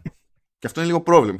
δηλαδή, δηλαδή όπως και τόσα άλλα πράγματα, υπάρχει και σωστός τρόπος να γίνουν κάποια πράγματα στη ζωή. Αλλά τέλος πάντων, it is what it is. Ε, και επειδή υπάρχει εύρος από, από skills σε αυτή την εταιρεία και χρειάζεται εύρος από skills το, το χτίσιμο του Metaverse γιατί μπλέκει ένα μάτσο διαφορετικές τεχνικές εργαλεία, τεχνολογίες και, και τα συναφή ε, έχει, έχει, έχει άλλο γούστο τέλος πάντων και άλλο ενδιαφέρον και από την πλευρά της ίδιας της, της εταιρείας. Και φυσικά αυτό σημαίνει ότι έχει γούστο και για εσάς. Ειδικά δε αν έχετε τα, τα κότσια και το, και το υπόβαθρο για να σκάσετε ως front-end developer όχι junior, front-end developer keep that in mind ε, χρειάζεται λίγο oomph δηλαδή το, το βιογραφικό για τη συγκεκριμένη θέση παύλα περίπτωση οπότε μπορείτε να φροντίσετε να κάνετε το κονέ σας να δώσετε αυτό το oomph στο, στο βιογραφικό και να κάνετε ένα knock knock θα σας πούνε who's there και μετά θα πρέπει να τους πείσετε just saying δηλαδή κάντε εκεί πέρα την προσπάθεια Τώρα, έτσι όπως είναι το κλισέ που λένε σε δύο περιπτώσεις, είναι το, το lingo αυτό το, το επενδυτικό τη Silicon Valley, ότι μπείτε τώρα που είναι στο ground floor. Θα θυμάσαι αυτές τις ατάκες. Και καλά τώρα που θα χτίσουμε το, το, το, το νέο, εκεί να στα από νωρίς, για να έχει περισσότερο γούστο και ενδιαφέρον. Τώρα εντάξει, αν έχετε και κάποιο καημό με, με Amiga, θα ξέρετε ότι στα διαλύματα θα μπορείτε να κάνετε και χάζι και να θυμάστε τις παλιές κουλές μέρες του computing. Και λέω κουλές γιατί είναι οι εποχές που ο, κα, ο καθένας και η μάνα του είχε από τη δική του πλατφόρμα στο computing. Ήταν λίγο άγρια δύση. Πώς δεν κατέρευσε αυτό, ενώ κατέρευσε ας πούμε η φάση με τις, με τις κονσόλες. Πώς και δεν κατέρευσε ποτέ έτσι φαντασμαγορικά το, το computing με τις πλατφόρμες. Μα τέλος πάντων, είναι άλλη συζήτηση αυτή. Anyway, ευχαριστούμε τη LIP για τη συνεχιζόμενη υποστήριξή της και προχωράμε κανονικότατα με το πρόγραμμά μας. Γιατί; Διότι το πρόγραμμά μας λέει ότι βγήκαν ημερομηνίες και ε, ένα γενικό πλάνο ας πούμε για την E3 του 2023. Και φυσικά το ζήτημα δεν είναι οι ημερομηνίες. Οι ημερομηνίες είναι οι προβλέψιμες. Λέει 13 με 16 Ιουνίου του 2023 δεν θα είναι ψηφιακό event, δηλαδή θα γίνει διαζώσεις όπως ήταν παλαιότερα. Ε, το extra random σχόλιο και άσχετο μάλλον σχόλιο, όχι random, άσχετο, που έχω να κάνω είναι ότι εφόσον είναι 13 με 16 θα αποφύγουν το, το WWDC της Apple που θα γίνει την αμέσως προηγούμενη εβδομάδα. Αυτό δεν σημαίνει ότι θα πεθάνω λιγότερο, θα πεθάνω ακριβώς όσο πεθαίνω το πρώτο, με, το, το πρώτο μισό, τις πρώτες 20 μέρες του Ιουνίου κάθε χρόνο. Okay. Ε, και στην ουσία η κεντρική ιδέα της αναδιάρθρωσης της E3 είναι ότι έπαθε Gamescom. Η E3 ως trade show υποτίθεται ότι ήταν, ε, ξεκίνησε, δηλαδή τα περισσότερα της χρόνια τα έχει φάει στο να είναι μόνο για επαγγελματίες. Τα τελευταία χρόνια επειδή δεν τη πολύ άρεσε που άλλες εκθέσεις ανά τον κόσμο μαζεύανε περισσότερο κόσμο και φαινόταν στα νούμερα αυτό ε, προσπαθούσε να βάλει και μια μερίδα ε, ιδιωτών μέσα ε, που μπλέκανε στον ίδιο χώρο υπό τις ίδιες συνθήκες με τους επαγγελματίες και επειδή γενικά ο χώρος δεν είναι το ίδιο μεγάλος όσο είναι ξέρω εγώ, στη, στη Gamescom, αυτό απλά κατέληγε να εκνευρίζει τους επαγγελματίες διότι ήταν ακόμη πιο δύσκολη δουλειά. Ε, και τώρα λοιπόν λέει θα κάνουμε το εξής. Θα χωρίσουμε το χώρο στα δύο. Και ένα μέρος θα είναι για ιδιώτες και ένα μέρος θα είναι για επαγγελματίες. Το μέρος που θα είναι για επαγγελματίες θα έχει πιο απλά περίπτερα και θα είναι πιο ήσυχα ε, και το κομμάτι που θα είναι για ιδιώτες θα είναι έτσι όπως το θυμάστε ότι ήταν. Προσέξτε τώρα έτσι. Δηλαδή θα είναι ο χαμός που προηγουμένως ήταν το default και για τους επαγγελματίες θα είναι πλέον μόνο για τους ιδιώτες. Αυτό είναι βελτίωση για τους επαγγελματίες. Λιγλιτώνει παράνοια η φάση. Ε, διότι σκεφτείτε ότι αν ήσουν επαγγελματία στην E3, έτσι, δηλαδή μπορεί να ήταν αυτό που ζούσες σε κάποιο βαθμό, σε κάποιες περιπτώσεις, ήταν σαν να είσαι ιδιώτης. Θα περίμενες σε μία ώρα για να δοκιμάσεις ένα ρημαδοπέχνητο. Το οποίο σε άλλες εκθέσεις δεν ισχύει. Δηλαδή, κλείνεις ραντεβού πριν πετάξεις καν να πας εκεί πέρα και πας εκεί και το κάνεις. Ε, ήταν mix and match η φάση με την E3. Και λέει κιόλας ότι ε, θα έχει και μία μέρα, λέει, η πρώτη μέρα, ε, θα είναι τέτοιο, θα είναι μόνο, μόνο για επαγγελματίες. Το οποίο επίσης είναι αντιγραφή Gamescom. Διότι όλα τα χρόνια το, αυτό το πλάνο της Gamescom είναι, είναι πιο normal. Και επειδή γνωρίζει τέλος πάντων η ESA και κυρίως η Ritpop, γιατί η Ritpop πλέον ε, που είναι εταιρεία που έχει και ένα μάτσο gaming media, δηλαδή έχει Games Industry, έχει Eurogamer, έχει τις πανιά στα μάτια. Και προφανώς όλα τις τα μέσα θα έχουν τελείως τυχαία και προτεραιότητα σε όλες αυτές τις ιστορίες, αλλά τέλος πάντων αντιλαμβάνεται ότι οι παρουσιάσεις των platform holders έτσι κι ήταν μια ανεξάρτητη υπόθεση που συνέπεφτε με την έκθεση. Αντιλαμβάνεται ότι πάρα πολλοί κάνουν ξέχωρα τέλος πάντων τα δικά τους events αλλά πάνω σε αυτές τις ημερομηνίες για να κουμπώσουν στην E3 και προσφέρει από τώρα ε, στην ουσία υποστήριξη και co-branding και τα λοιπά για όλες αυτές τις προσπάθειες για να τα φέρει υπό την ίδια ομπρέλα ας πούμε ε, και μάλιστα χωρίς χρέωση σε αυτό το κομμάτι. Ούτως ή άλλως τι χρέωση, απλά το, ε, στο επικοινωνιακό θα συνεισφέρει σε αυτή την περίπτωση, δεν θα κάνει κάτι άλλο. Ε, και, οπότε θέλω να δω μεταξύ άλλων που θα πάει και θα κάτσει το event που έχει τάξει ο, ο Κίλι στην ίδια φάση εκεί πέρα. Ποιος θα είναι στην, στην ομπρέλα πιανού, θα δούμε εκεί πέρα. Δεν ξέρω αν θα το έχουν λύσει και μεταξύ τους. Αλλά τέλος πάντων, ε, κάπως έτσι έχουν τα πράγματα για τη νέα E3. Πώς σου ακούγεται; Ε, τι να σου πω, είμαι απογοητευμένος. Να σου πω την αλήθεια γιατί είναι τέλος εποχής. Και το ήξερα, το περίμενα. Είχα μια κρυφή ελπίδα ότι δεν θα γινόταν, αλλά ε, η ιστορία είναι ιστορία γιατί μένει στο χρόνο πίσω. Οπότε περίμενα λοιπόν μια ανακοίνωση όπως θα έρθει σαν αυτή για να μας δηλώσει ότι η ηθρία όπως την ξέραμε έχει τελειώσει. Και οι, οι, οι λόγοι είναι δύο. Ο ένας ο λόγος είναι ότι η βιομηχανία έχει απομακρυνθεί από το φαμποισμό, έχει απομακρυνθεί από τον οπαδισμό, ε, οι ίδιες εταιρείες απομακρύνονται, η Microsoft κάνει ό,τι θέλει, δεν υπάρχει ένα πρόβλημα, η Nintendo είναι σε άλλο επίπεδο τελείως. Η Sony μόνο παίζει με την παλιά φρουρά, με το ίδιο στυλ και σιγά σιγά και αυτή θα, θα, θα ξεκολλήσει. Οπότε ε, αυτός είναι ο πρώτος λόγος. Δεύτερος λόγος είναι ότι ε, αυτό που ήταν φυσικά και στην ανακοίνωση, ότι οι εταιρείες πλέον επιλέγουν να κάνουν τις παρουσιάσεις τους σε προσωπικό επίπεδο. Και αυτό γιατί γίνεται, γιατί η βιομηχανία των video games έχει γίνει τόσο μεγάλη και τόσο δυνατή, που publishers πλέον ε, έχουν την ευχαίρεια να ορίσουν αυτές τις δικές τους εκθέσεις και τις δικές τους παρουσιάσεις. Άρα η 3 e δεν παίζει κάποιο ρόλο για αυτούς πλέον και σου είπε ο άλλος ότι ε, κοίτα να δεις από το να κάνουμε εμείς ένα host και να έρχονται μια εταιρεία από αυτές που θέλουμε και να μην παρουσιάζουν και αυτά που θέλουμε δεν, δεν έχει κανένα νόημα.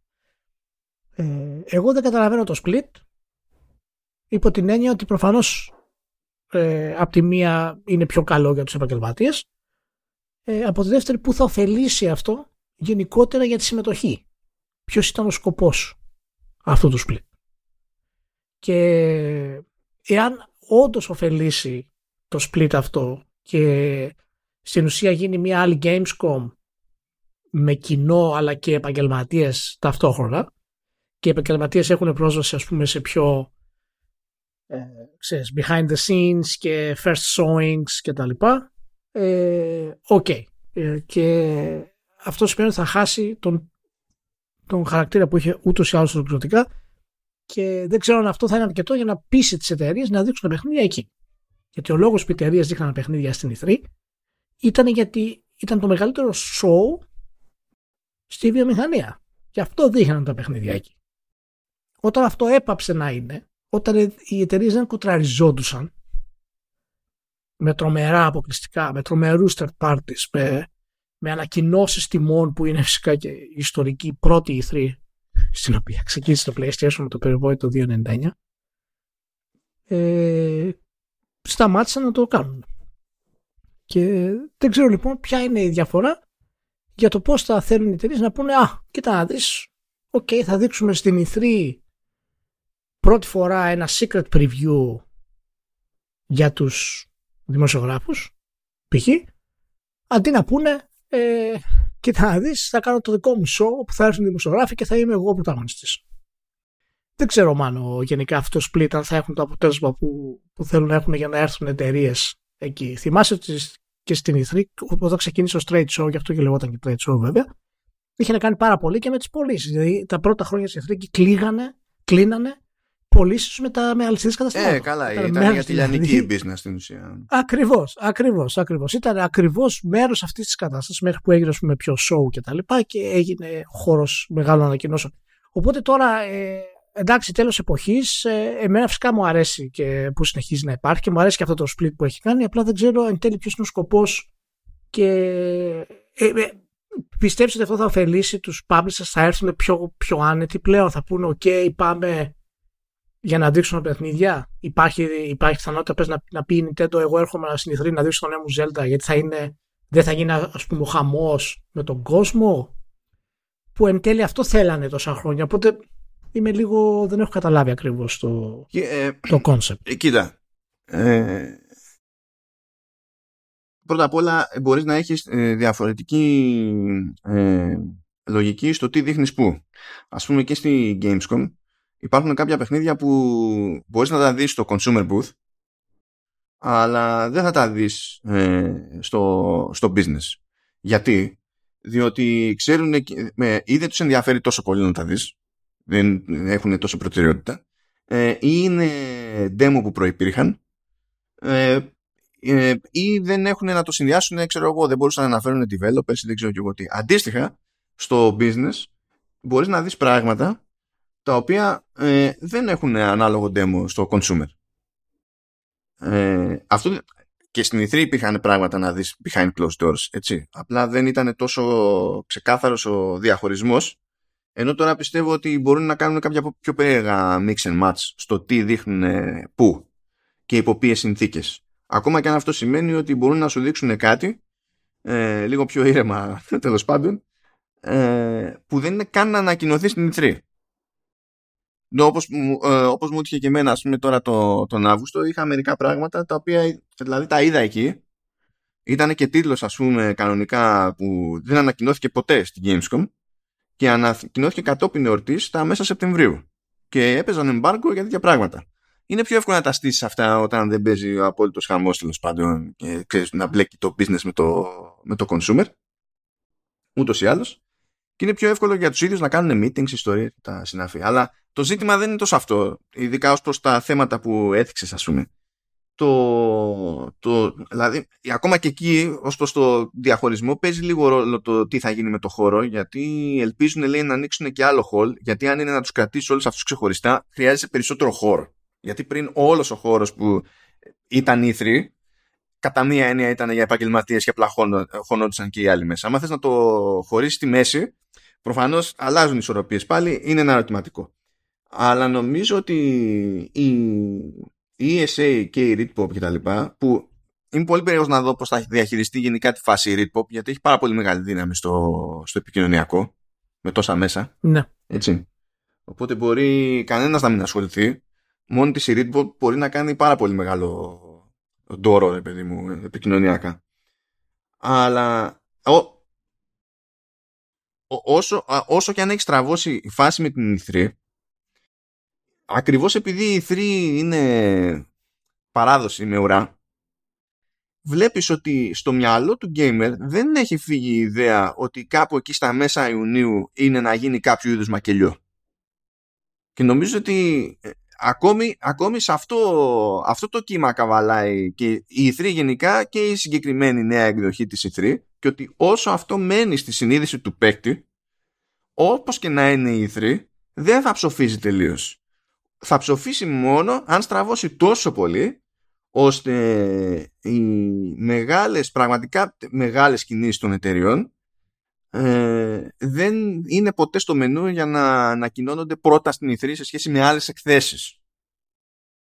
Εγώ περιμένω να δω, συμφωνώ με αυτό που λες, περιμένω να δω ακριβώς όμως τι σημαίνει αυτό, γιατί τα τελευταία χρόνια η ηθρή πάντα είναι στο πίσω μέρος του μυαλού, αλλά το κοινό ίσως δεν περιμένει πλέον αυτά που περίμενε. Οπότε και να τη χάσει, να μην τη δει, δεν θα πάθει τίποτα. Ε, Παλαιότερα ήταν το μοναδικό πράγμα που περίμενε όλος το πλανήτης στο gaming. Ήταν δηλαδή το βασικό και έχει χάσει αυτή τη δύναμη. Ε, σίγουρα μπορεί να ξαναχτιστεί ε, με το Ritpop ε, και την ESA. Το θέμα είναι ότι αν θα μπορέσουν οι εταιρείες να πιστούν και εκεί ευελπιστώ εγώ σε αυτό το κομμάτι ε, ότι ε, να, να, το πάρω από την καλή μεριά του split γιατί υπάρχει και και η άλλη μεριά, είπα την αρνητική, να πω και τη θετική, ότι μπορεί οι εταιρείες να πούν ότι όντως μία έκθεση η οποία θα μπορώ να δείξω σε επαγγελματίες ε, το τρομερό μου νέο παιχνίδι, αλλά και να δείξω ένα playable demo safe στο κοινό, στο ίδιο μέρος, στο ίδιο επίπεδο, να είναι αρκετό να με πείσει ώστε τις μεγάλες μου ανακοινώσεις να τις κάνω εκεί. Ε, δηλαδή ο συνδυασμός του κοινού που έχει Gamescom και ο συνδυασμός ας πούμε των επαγγελματιών που θα δημιουργήσουν το hype ε, είναι μέρος, μπορεί να είναι μέρος το θετικό μέρος του το split που θα κάνω. Οπότε είναι, είναι λίγο απλά, απλά δεν ξέρω πώς θα κάτσει. Θα, θα πρέπει να το δούμε και μπορεί mm. φυσικά να μην πιάσει με τη μία αυτό. Αλλά σίγουρα χρειάζεται κράχτες. Τουλάχιστον ε, αυτή την πρώτη e που ανασχεδιάζεται χρειάζεται κάποιους δυνατούς κράχτες. Χρειάζεται δηλαδή να πει ότι στην νέα μας e στο νέο στυλ, για πρώτη φορά η CD Projekt θα δείξει στο Witcher 4. Ή η Rockstar, ας πούμε, θα παρουσιάσει τον Grand αυτό το ετοιμάστητε. Δηλαδή, να έχει κάτι τέτοιο. Ε, τώρα ειδικά, δηλαδή, που, που χτίζεται. Ε, οπότε, ναι, έχει, έχει παράδοση. Φυσικά έχει παράδοση. Πολύ σημαντική παράδοση, όχι απλά παράδοση. Και ευελπιστώ ότι θα πάει, ότι θα πάει καλά, γιατί το θέλουμε αυτό το show. Γενικά. Το, το χρειαζόμαστε αυτό το show. Θα δούμε. Θα δούμε. Έχουμε μήνες ακόμα μπροστά μας. Θα δούμε. Πάμε παρακάτω. Πάμε λίγο από PlayStation Stars μεριά. Για την ιστορία να πούμε το, το PlayStation Stars είναι ε, loyalty program που είχε ανακοινωθεί έτσι κι αλλιώς. Τώρα ξέρουμε ε, πότε έρχεται στα μέρη μας. Ε, ξεκινάει από, από Ασία μαζί με Ιαπωνία ξεκίνησε στις 29 Σεπτεμβρίου. 5 Οκτωβρίου πηγαίνει στην Αμερική πάνω κάτω βόρειο και νότιο και Ευρώπη, Αυστραλία και Νέα Ζηλανδία ακολουθούν στις 13 Οκτωβρίου. Ε, είναι ένα πρόγραμμα στο οποίο γίνεται κάποιος μέλος τσάμπα και στην ουσία ανταμείβεται με, με πόντους ε, βάσει της δραστηριότητάς του και, το, και των αγορών του κτλ. Βασικά είναι με πόντους και με ψηφιακά συλλεκτικά αντικείμενα. Αυτό ειδικά το δεύτερο είμαι πάρα πολύ περίεργος να δω πώς θα πάει σαν concept. Ναι. Ε, ποιος θα νοιαστεί Καλά, το τόσο. Πει το... Ναι, το... ναι, ναι. Ναι, ναι. Πάντως έχουμε το PlayStation Stars είναι από τα πιο, είναι από τα πιο εφάνταστα πράγματα που, που κάνει η Sony και εμένα μου αρέσει πάρα πολύ και είναι από αυτά τα πράγματα που δεν κάνουν οι άλλοι με, με αυτό το στυλ. Ε, και θα δούμε πώς θα πάει και αυτό, έτσι. Στην Ασία βγαίνει πρώτο ναι, στην ουσία ξεκίνησε ήδη στην Ασία και μαζί με, τη, με το λανσάρισμα στην ουσία έχουμε και τα πρώτα παράπονα από, από Ιάπωνες. Καλά. Είναι λίγο κόντρα concept. Απλά τώρα γενικά εμένα μου κάνει λίγο περίεργα αυτό το πρόγραμμα. Διότι ναι είναι κάτι που δεν κάνουν οι άλλοι. Ναι είναι φάνταστο και ναι πιστεύω ότι ε, θα, πιστεύω ότι θα πιάσει κιόλα. Δεν ξέρω αν θα πιάσει για τα digital collectibles, αλλά για τα loyalty points πιστεύω ότι θα πιάσει. Διότι σου λέει ότι αν μαζέψει loyalty points, ε, μπορείς να τα χρησιμοποιήσεις ακόμα και για πίστοση στο PlayStation Store. Οπότε αυτό μεταφράζεται σε κάποιο βαθμό σε χρήματα, έτσι. Ε, θα υπάρχουν promotions τα οποία θα είναι θεματικά.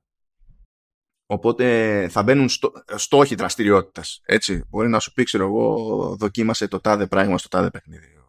Whatever. Ε, και ε, υποτίθεται ότι θα μαζεύουν έξτρα πόντους όσοι είναι στο PlayStation Plus που αυτό είναι το, το, βολικό, το πιο βολικό δέσιμο που έχουν αλλά μαζεύει κάποιος και πόντους με την ίδια λογική που μαζεύει και, και gold points ή coins δεν θυμάμαι έχω μπερδευτεί. Ε, πια όταν αγοράσει παιχνίδια από το, για το Switch από το eShop της Nintendo. Ε, οπότε μέχρι εκεί εντάξει, λες θα αγόραζα κάποιο παιχνίδι, το αγοράζω έτσι κι αλλιώς, έχω κερδίζω κάτι έξτρα δάκι. Ε, είμαι κάπου και μαζεύω τρόφις, υποσυνθήκη, μαζεύω έξτρα πόντους κτλ. Αυτά κάποια στιγμή μπορεί να μεταφραστούν και σε κάνα φράγκο και μπορώ να γλιτώσω κάτι από επόμενη αγορά, ξέρω εγώ, στο store. Όλο αυτό είναι, είναι, είναι μια χαρά. Είναι μια χαρά. Δεν, δεν είναι το ζήτημά μου αυτό. Ταυτόχρονα αισθάνομαι λίγο σαν να μου τάζουν, ξέρεις, ε, η κάρτα μέλους στα Notos Galleries. Σαν, σαν φάση, ξέρω εγώ. Είναι. Ε, μα, μα, μα δεν είναι. Είναι, είναι, είναι, είναι. είναι, πολύ κοντά σε τέτοιο concept. Είναι πολύ κοντά. Μα γι' αυτό εμένα μου αρέσει να σου πω την αλήθεια. Καταλαβαίνω πώς το λες. Απλά εμένα μου αρέσει γιατί είναι. Πώς να σου πω, είναι, είναι ξέρεις, για gamers, ρε παιδί μου. Είναι, είναι αμυγός, θα πάει την κάρτα να πάρει και να έχει συν 10 ευρώ ξέρω εγώ και τις μαζεύει και πάει. Δηλαδή είναι κλασικό gaming ε, στοιχείο ε, αυτό το concept και ε, η αρνητική του είναι ότι επειδή το λες έχει τη χρειά του παλιού ξέρεις ότι είναι ένα, φαίνεται σαν ένα αργός μηχανισμός, ένα πράγμα που πάει να, να γυρίσει και βασίζεται σε πολλά παξιμάδια και τα λοιπά. Ε, ίσως αυτή να είναι και η, ε, ξέρεις, και η ομορφιά του. Άρα το ζήτημα εδώ είναι, είναι κλασικά το retention, έτσι. Είναι engagement από τη μία και retention ναι, από ναι, την ναι, άλλη. ναι, ναι. Και ανάλογα τώρα, ε, αυτό που θέλω να δω είναι πώς θα τρέχουν τα promotions. Δηλαδή, καλό είναι να μην είναι τελείως φορά παρτίδα του στυλ ε, κάνουμε κονέ με την τάδε εταιρεία για το τάδε λανσάρισμα και σας δίνουμε συγκριτικά ξέρω εγώ πολλαπλάσιους πόντους κάτι και λίγο για το τάδε παιχνίδι άμα το πάρετε day one. Εκεί πάει, ξέρεις, φτάνει σε ένα level δηλαδή θα γίνει μέχρι κάποιο βαθμό αλλά υπάρχει τρόπος να το ξεχυλώσεις και να φτάσει να, να ξυνίζει ρε παιδί μου. Θέλω να δω πώς θα το κουμαντάρουν το πράγμα γιατί έχουν πει και λίγα πράγματα στην ουσία για τα πώς θα τρέχουν αυτά τα promos μόνο για την αρχή, έτσι. Και σου, ότι θα έχεις, εντάξει, θα υπάρχει και ο ανταγωνισμός ο κλασικός εκεί πέρα, ότι ε, θα υπάρχουν status levels, είναι τέσσερα διαφορετικά levels τέλος πάντων. Ε, και στην ουσία θέλει συνεχιζόμενο engagement από την άποψη ότι ε, άμα δεν κάνεις τίποτα, ξέρω εγώ, κάποια στιγμή πέφτεις. Έτσι. Και όλο αυτό θα, θα παίζει, θα, θα ανοίγει δρόμο για bragging rights ας πούμε στους ίδιους που έχουν τόσα χρόνια σκάλωμα σε, με trophies και με achievements και δεν συμμαζεύεται δεν ξέρω, δεν ξέρω δηλαδή το σύστημα βγάζει νόημα και πιστεύω ότι θα λειτουργήσει απλά θα ήθελα το, το mix να έχει μια λογική και μια ισορροπία γιατί μπορώ να φανταστώ τρόπο με τους οποίους παραγίνεται η φάση και ελπίζω να αποφύγουμε αυτό ας το πούμε έτσι. Ναι, κοίτα να δεις. Ε, είναι γενικά κάτι το οποίο έχει κάνει η Microsoft. Ε, αλλά με τον τρόπο που τα κάνει η Microsoft αυτά δεν τα καταλαβαίνει ο κόσμος, ούτε μπορεί να, τα, να έχει εύκολη πρόσβαση. Υπάρχουν τρόποι, παραδείγματος χάρη, να χρησιμοποιήσεις rewards που παίρνεις και achievements που παίρνεις μετά από κάποιο βαθμό, να πληρώσεις για το Game Pass. Υπάρχουν τρόποι να μπεις σε κληρώσεις. Αυτά είναι αναχώρες, παραδείγματος χάρη. Εδώ στην Ορβηγία υπάρχει, υπάρχει πρόγραμμα, παραδείγματος χάρη, που κάνεις παραδίδεις το εβδομαδιαίο σου quest στη, στην πλατφόρμα και μπορεί να έχεις εκτός ας πούμε σε διάφορα πράγματα, να έχεις διάφορα αντικείμενα σε παιχνίδια άλλα και τα λοιπά. Δηλαδή η Microsoft το έχει κάνει σε κάποιο βαθμό αυτό το πράγμα. Απλά δεν έχει την ικανότητα να μας το παρουσιάσει με τέτοιο τρόπο ώστε να φανεί ότι είναι κάτι σημαντικό.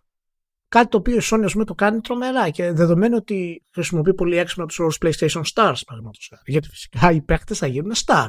Με αυτό. αυτό είναι το, το trick. Άκου τώρα το πρώτο campaign.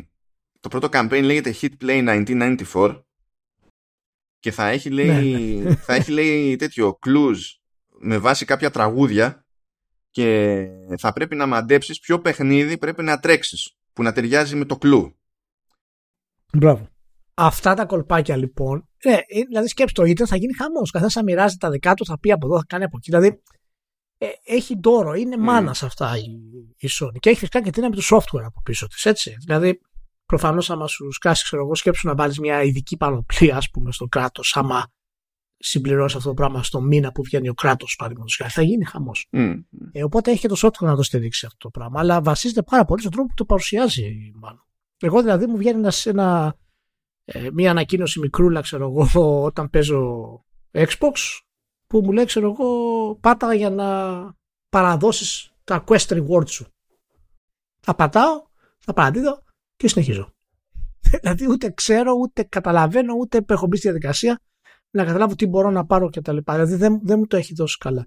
Θα το δούμε βέβαια πώς θα πάει γενικά όλο αυτό αλλά μπορεί να είναι πολύ ωραίος έτσι ντόρος γενικά γύρω από το, από το PlayStation 5 και να κερδίσει και λίγο ξανά την ε, καλή θέληση ας πούμε από τους παίχτες για το For the Players να πάει λίγο καλύτερα σε αυτό το κομμάτι με όλα τα τελευταία. Ακόμη είναι λίγο φλού το τι σημαίνει το κάθε level πάντως από τα 4 γιατί δεν είχε mm. διευκρινιστεί ακριβώς. Ε, αυτό που προέκυψε είναι το τι σημαίνουν τα levels αυτά ε, στην Ιαπωνία.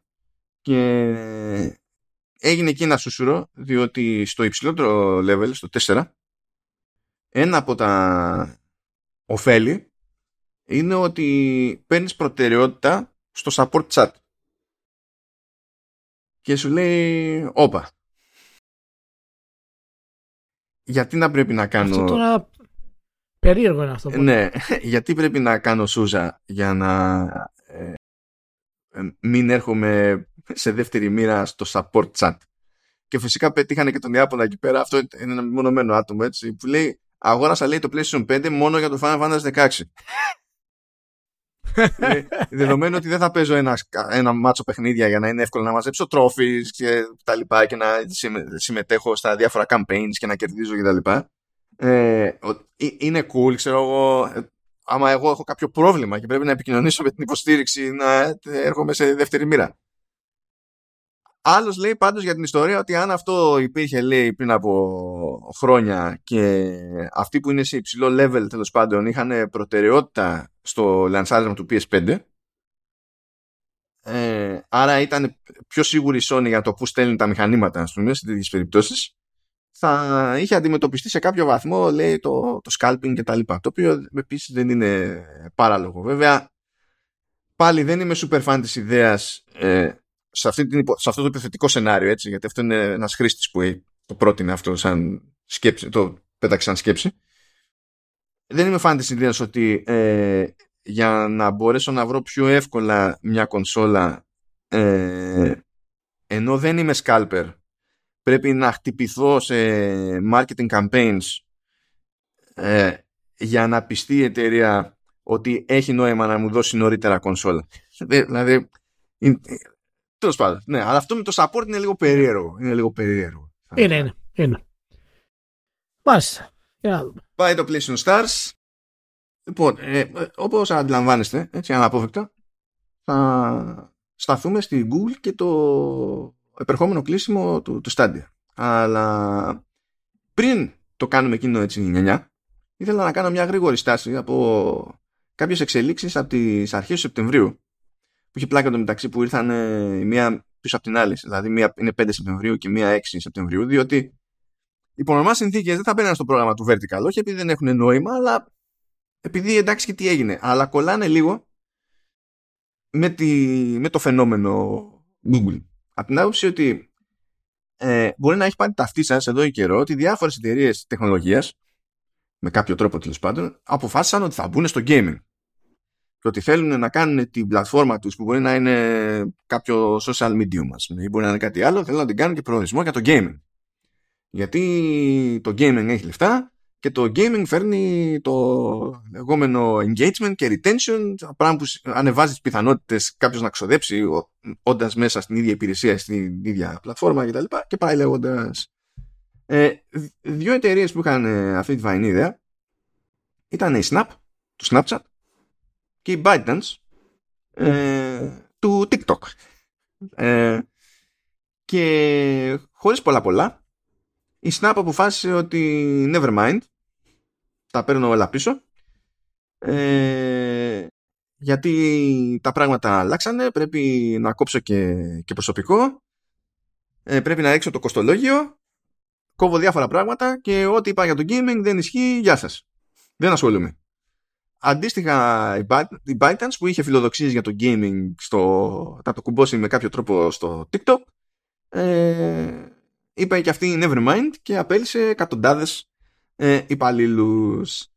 Ε, και το, τα σημειώνω αυτά διότι είναι ξεκάθαρα εταιρείες που σκεφτήκαν ότι έχει νόημα να μπλέξουν με το gaming ε, ε, επειδή είναι κάτι που βγάζει λεφτά και θέλουμε κι εμείς και δεν, δεν ήταν πιο όρημη από αυτό η σκέψη.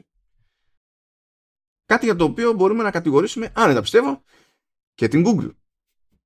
Η οποία Google έβγαλε εκεί πέρα ένα blog post για να μας πει αυτό που απλά περιμέναμε να δούμε πότε θα γίνει. Λέει ότι το Stadia ως υπηρεσία θα πεθάνει στις 18 Ιανουαρίου του 2023 ε, και ναι.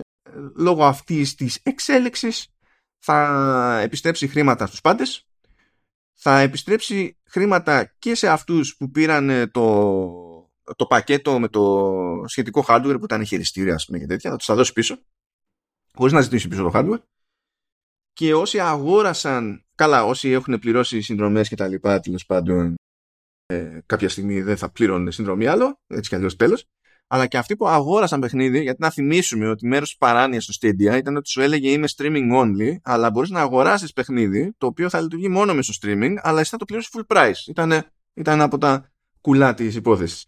Ε, θα επιστρέψει τα χρήματα η Google από την τσέπη της προφανώς ε, σε όλους, ναι. για όλα αυτά. Οπότε, ό,τι και αν έχει επενδύσει ο καταναλωτής, θα το πάρει πίσω. Τουλάχιστον σε φράγκο.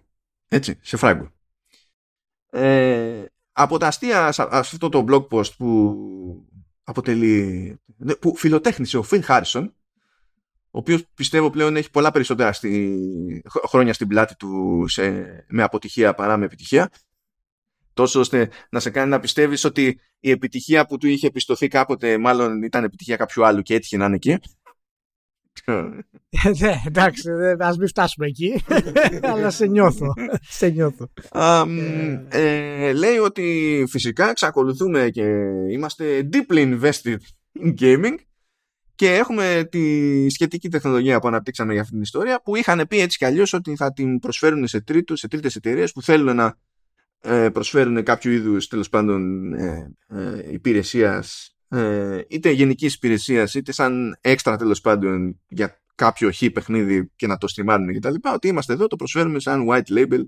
Είναι πλέον ιστορία για μας που είναι B2B, business to business. Πάει το B2C. Πάει ο consumer.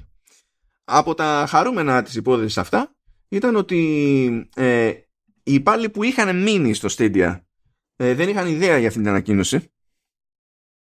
Ε, τον έμαθαν στην ουσία από τα media Επίσης δεν είχαν ιδέα ούτε οι μεμονωμένοι developers, ούτε οι συνεργαζόμενοι publishers. Ε, το οποίο... Α, OK. Okay. Όχι, ναι, δεν είναι δηλαδή ότι η Ubisoft ήξερε, ας πούμε, και δεν ήξερε ο μικρός ο ταπεινός ο publisher. Για να καταλάβετε, ε, αυτό την περίοδο υποτίθεται ότι βγαίνουν παιχνίδια, είχαν οριστεί κυκλοφορίες για παιχνίδια στο Stadia και ακόμη και για τον Νοέμβριο υπάρχουν ε, ημερομηνίες κυκλοφορίας για Stadia ε, και ε, ανακοινώθηκαν μέσα στο καλοκαίρι νέοι τίτλοι για Stadia και, και πάει λέγοντας έτσι. Ε, φυσικά, φυσικά και το management, το upper management ήξερε. Όπως ο Phil Harrison ήξερε και παραδέχτηκε ότι έλεγε ψέματα και στους δικούς του τους υπαλλήλους την προηγούμενη φορά όταν έκλεισε το, τα εσωτερικά στούντιο της εταιρείας, που ενώ λίγες μέρες πριν σε, σε conference call έλεγε ότι κομπλέ δεν απολύουμε κανέναν, το έχουμε.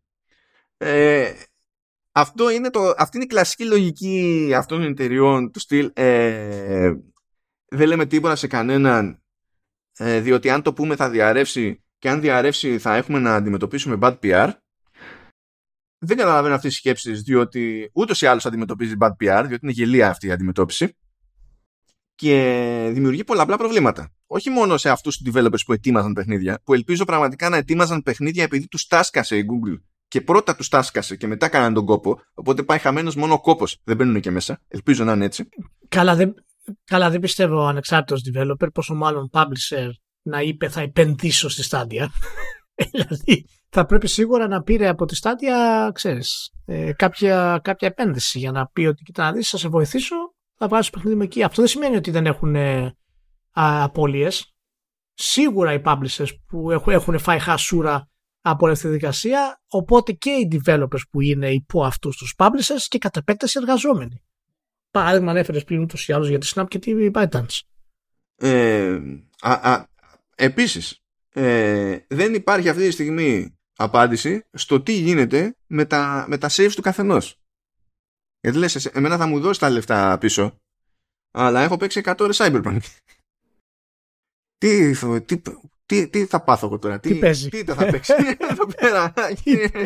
you know, υπάρχει ένα πρόβλημα. Επίσης, τα χειριστήρια που είχε πουλήσει για τα οποία θα δώσει λεφτά πίσω ε, έχουν δομένο το συμβατικό Bluetooth. Είναι στημένα για να συνδέονται κατευθείαν στο δίκτυο μέσω του router και όχι με άλλες συσκευές ε, Bluetooth to Bluetooth.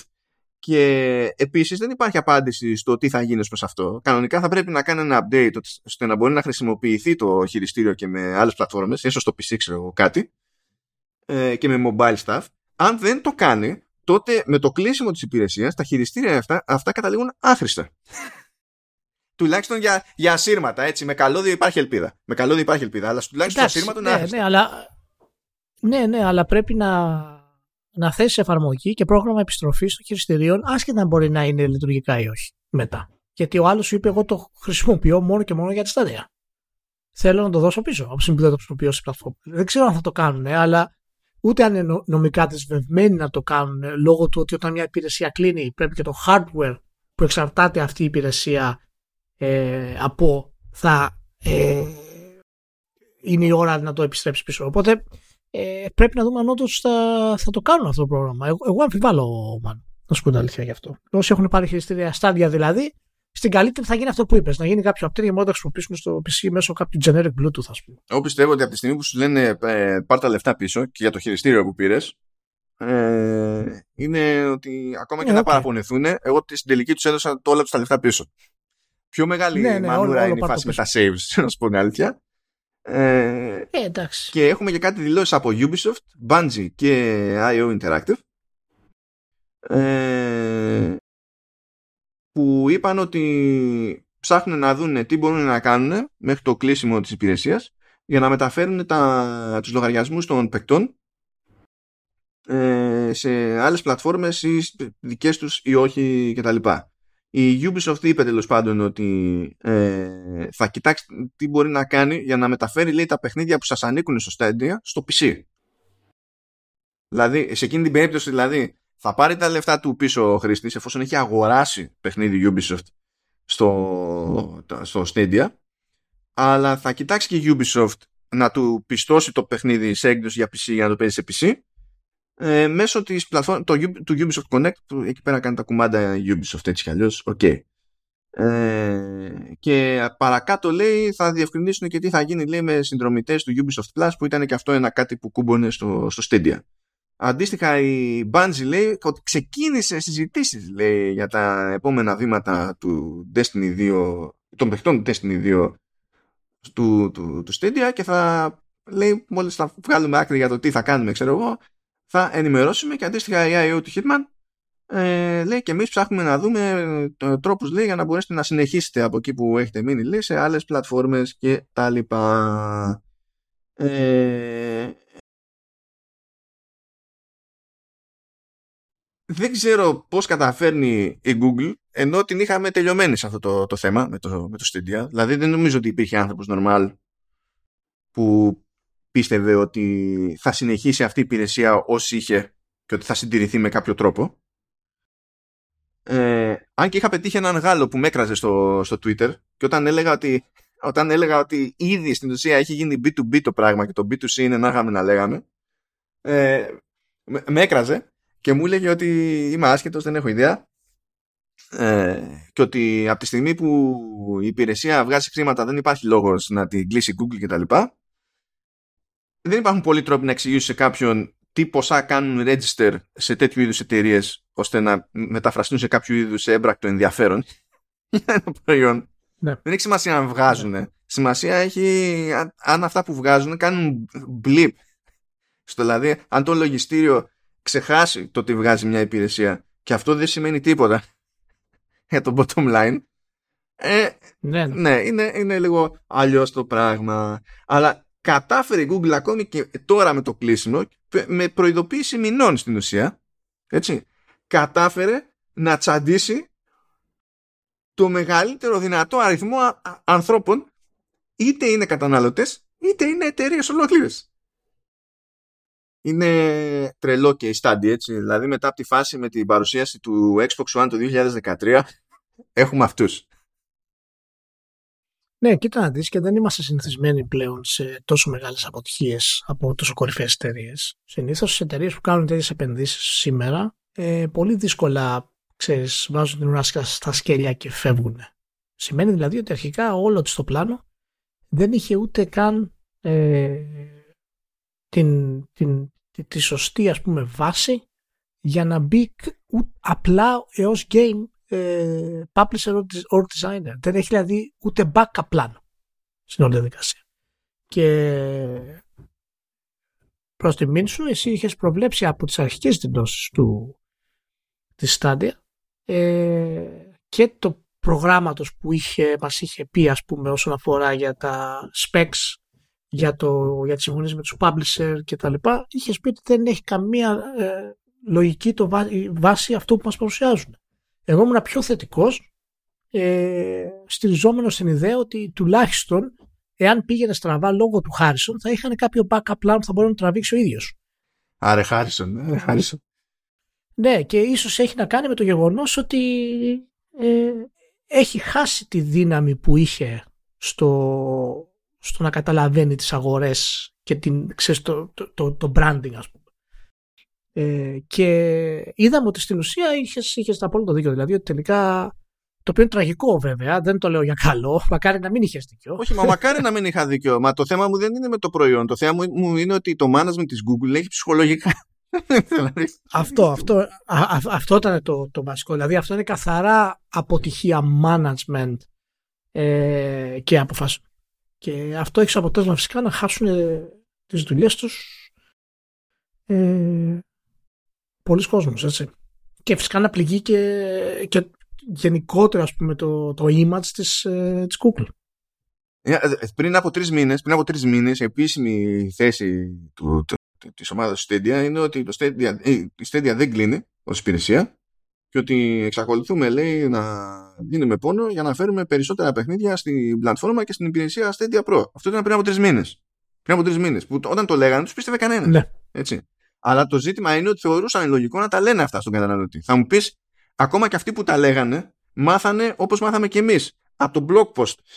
Ότι οι δουλειές τους δεν υπάρχουν πλέον ή δεν θα υπάρχουν μέσα σε λίγους μήνες τι, από πού να το πιάσεις; Ε, αντίστοιχα μιλάμε για την εταιρεία που αφού, αφού μας έταξε πλατφόρμα και λαντσαρίστηκε η πλατφόρμα σκέφτηκε να πει θα φτιάξω δικά μου στούντιο όπως κατά μία έννοια το ίδιο έκανε και η Netflix που λέγαμε προηγουμένως αλλά τελείως άλλη λογική, τελείως άλλη παπάντζα ε, και έφερε τη Jade Raymond αγόρασε και developers και δεν έδωσε σε κανέναν τον μήνυμο χρόνο που απαιτείται για να προλάβει να βγάλει μία παραγωγή της προκοπής. Αυτή ήταν η υπομονή ναι, ναι, ναι, και το πλάνο που είχε η Google για το θέμα. Μία.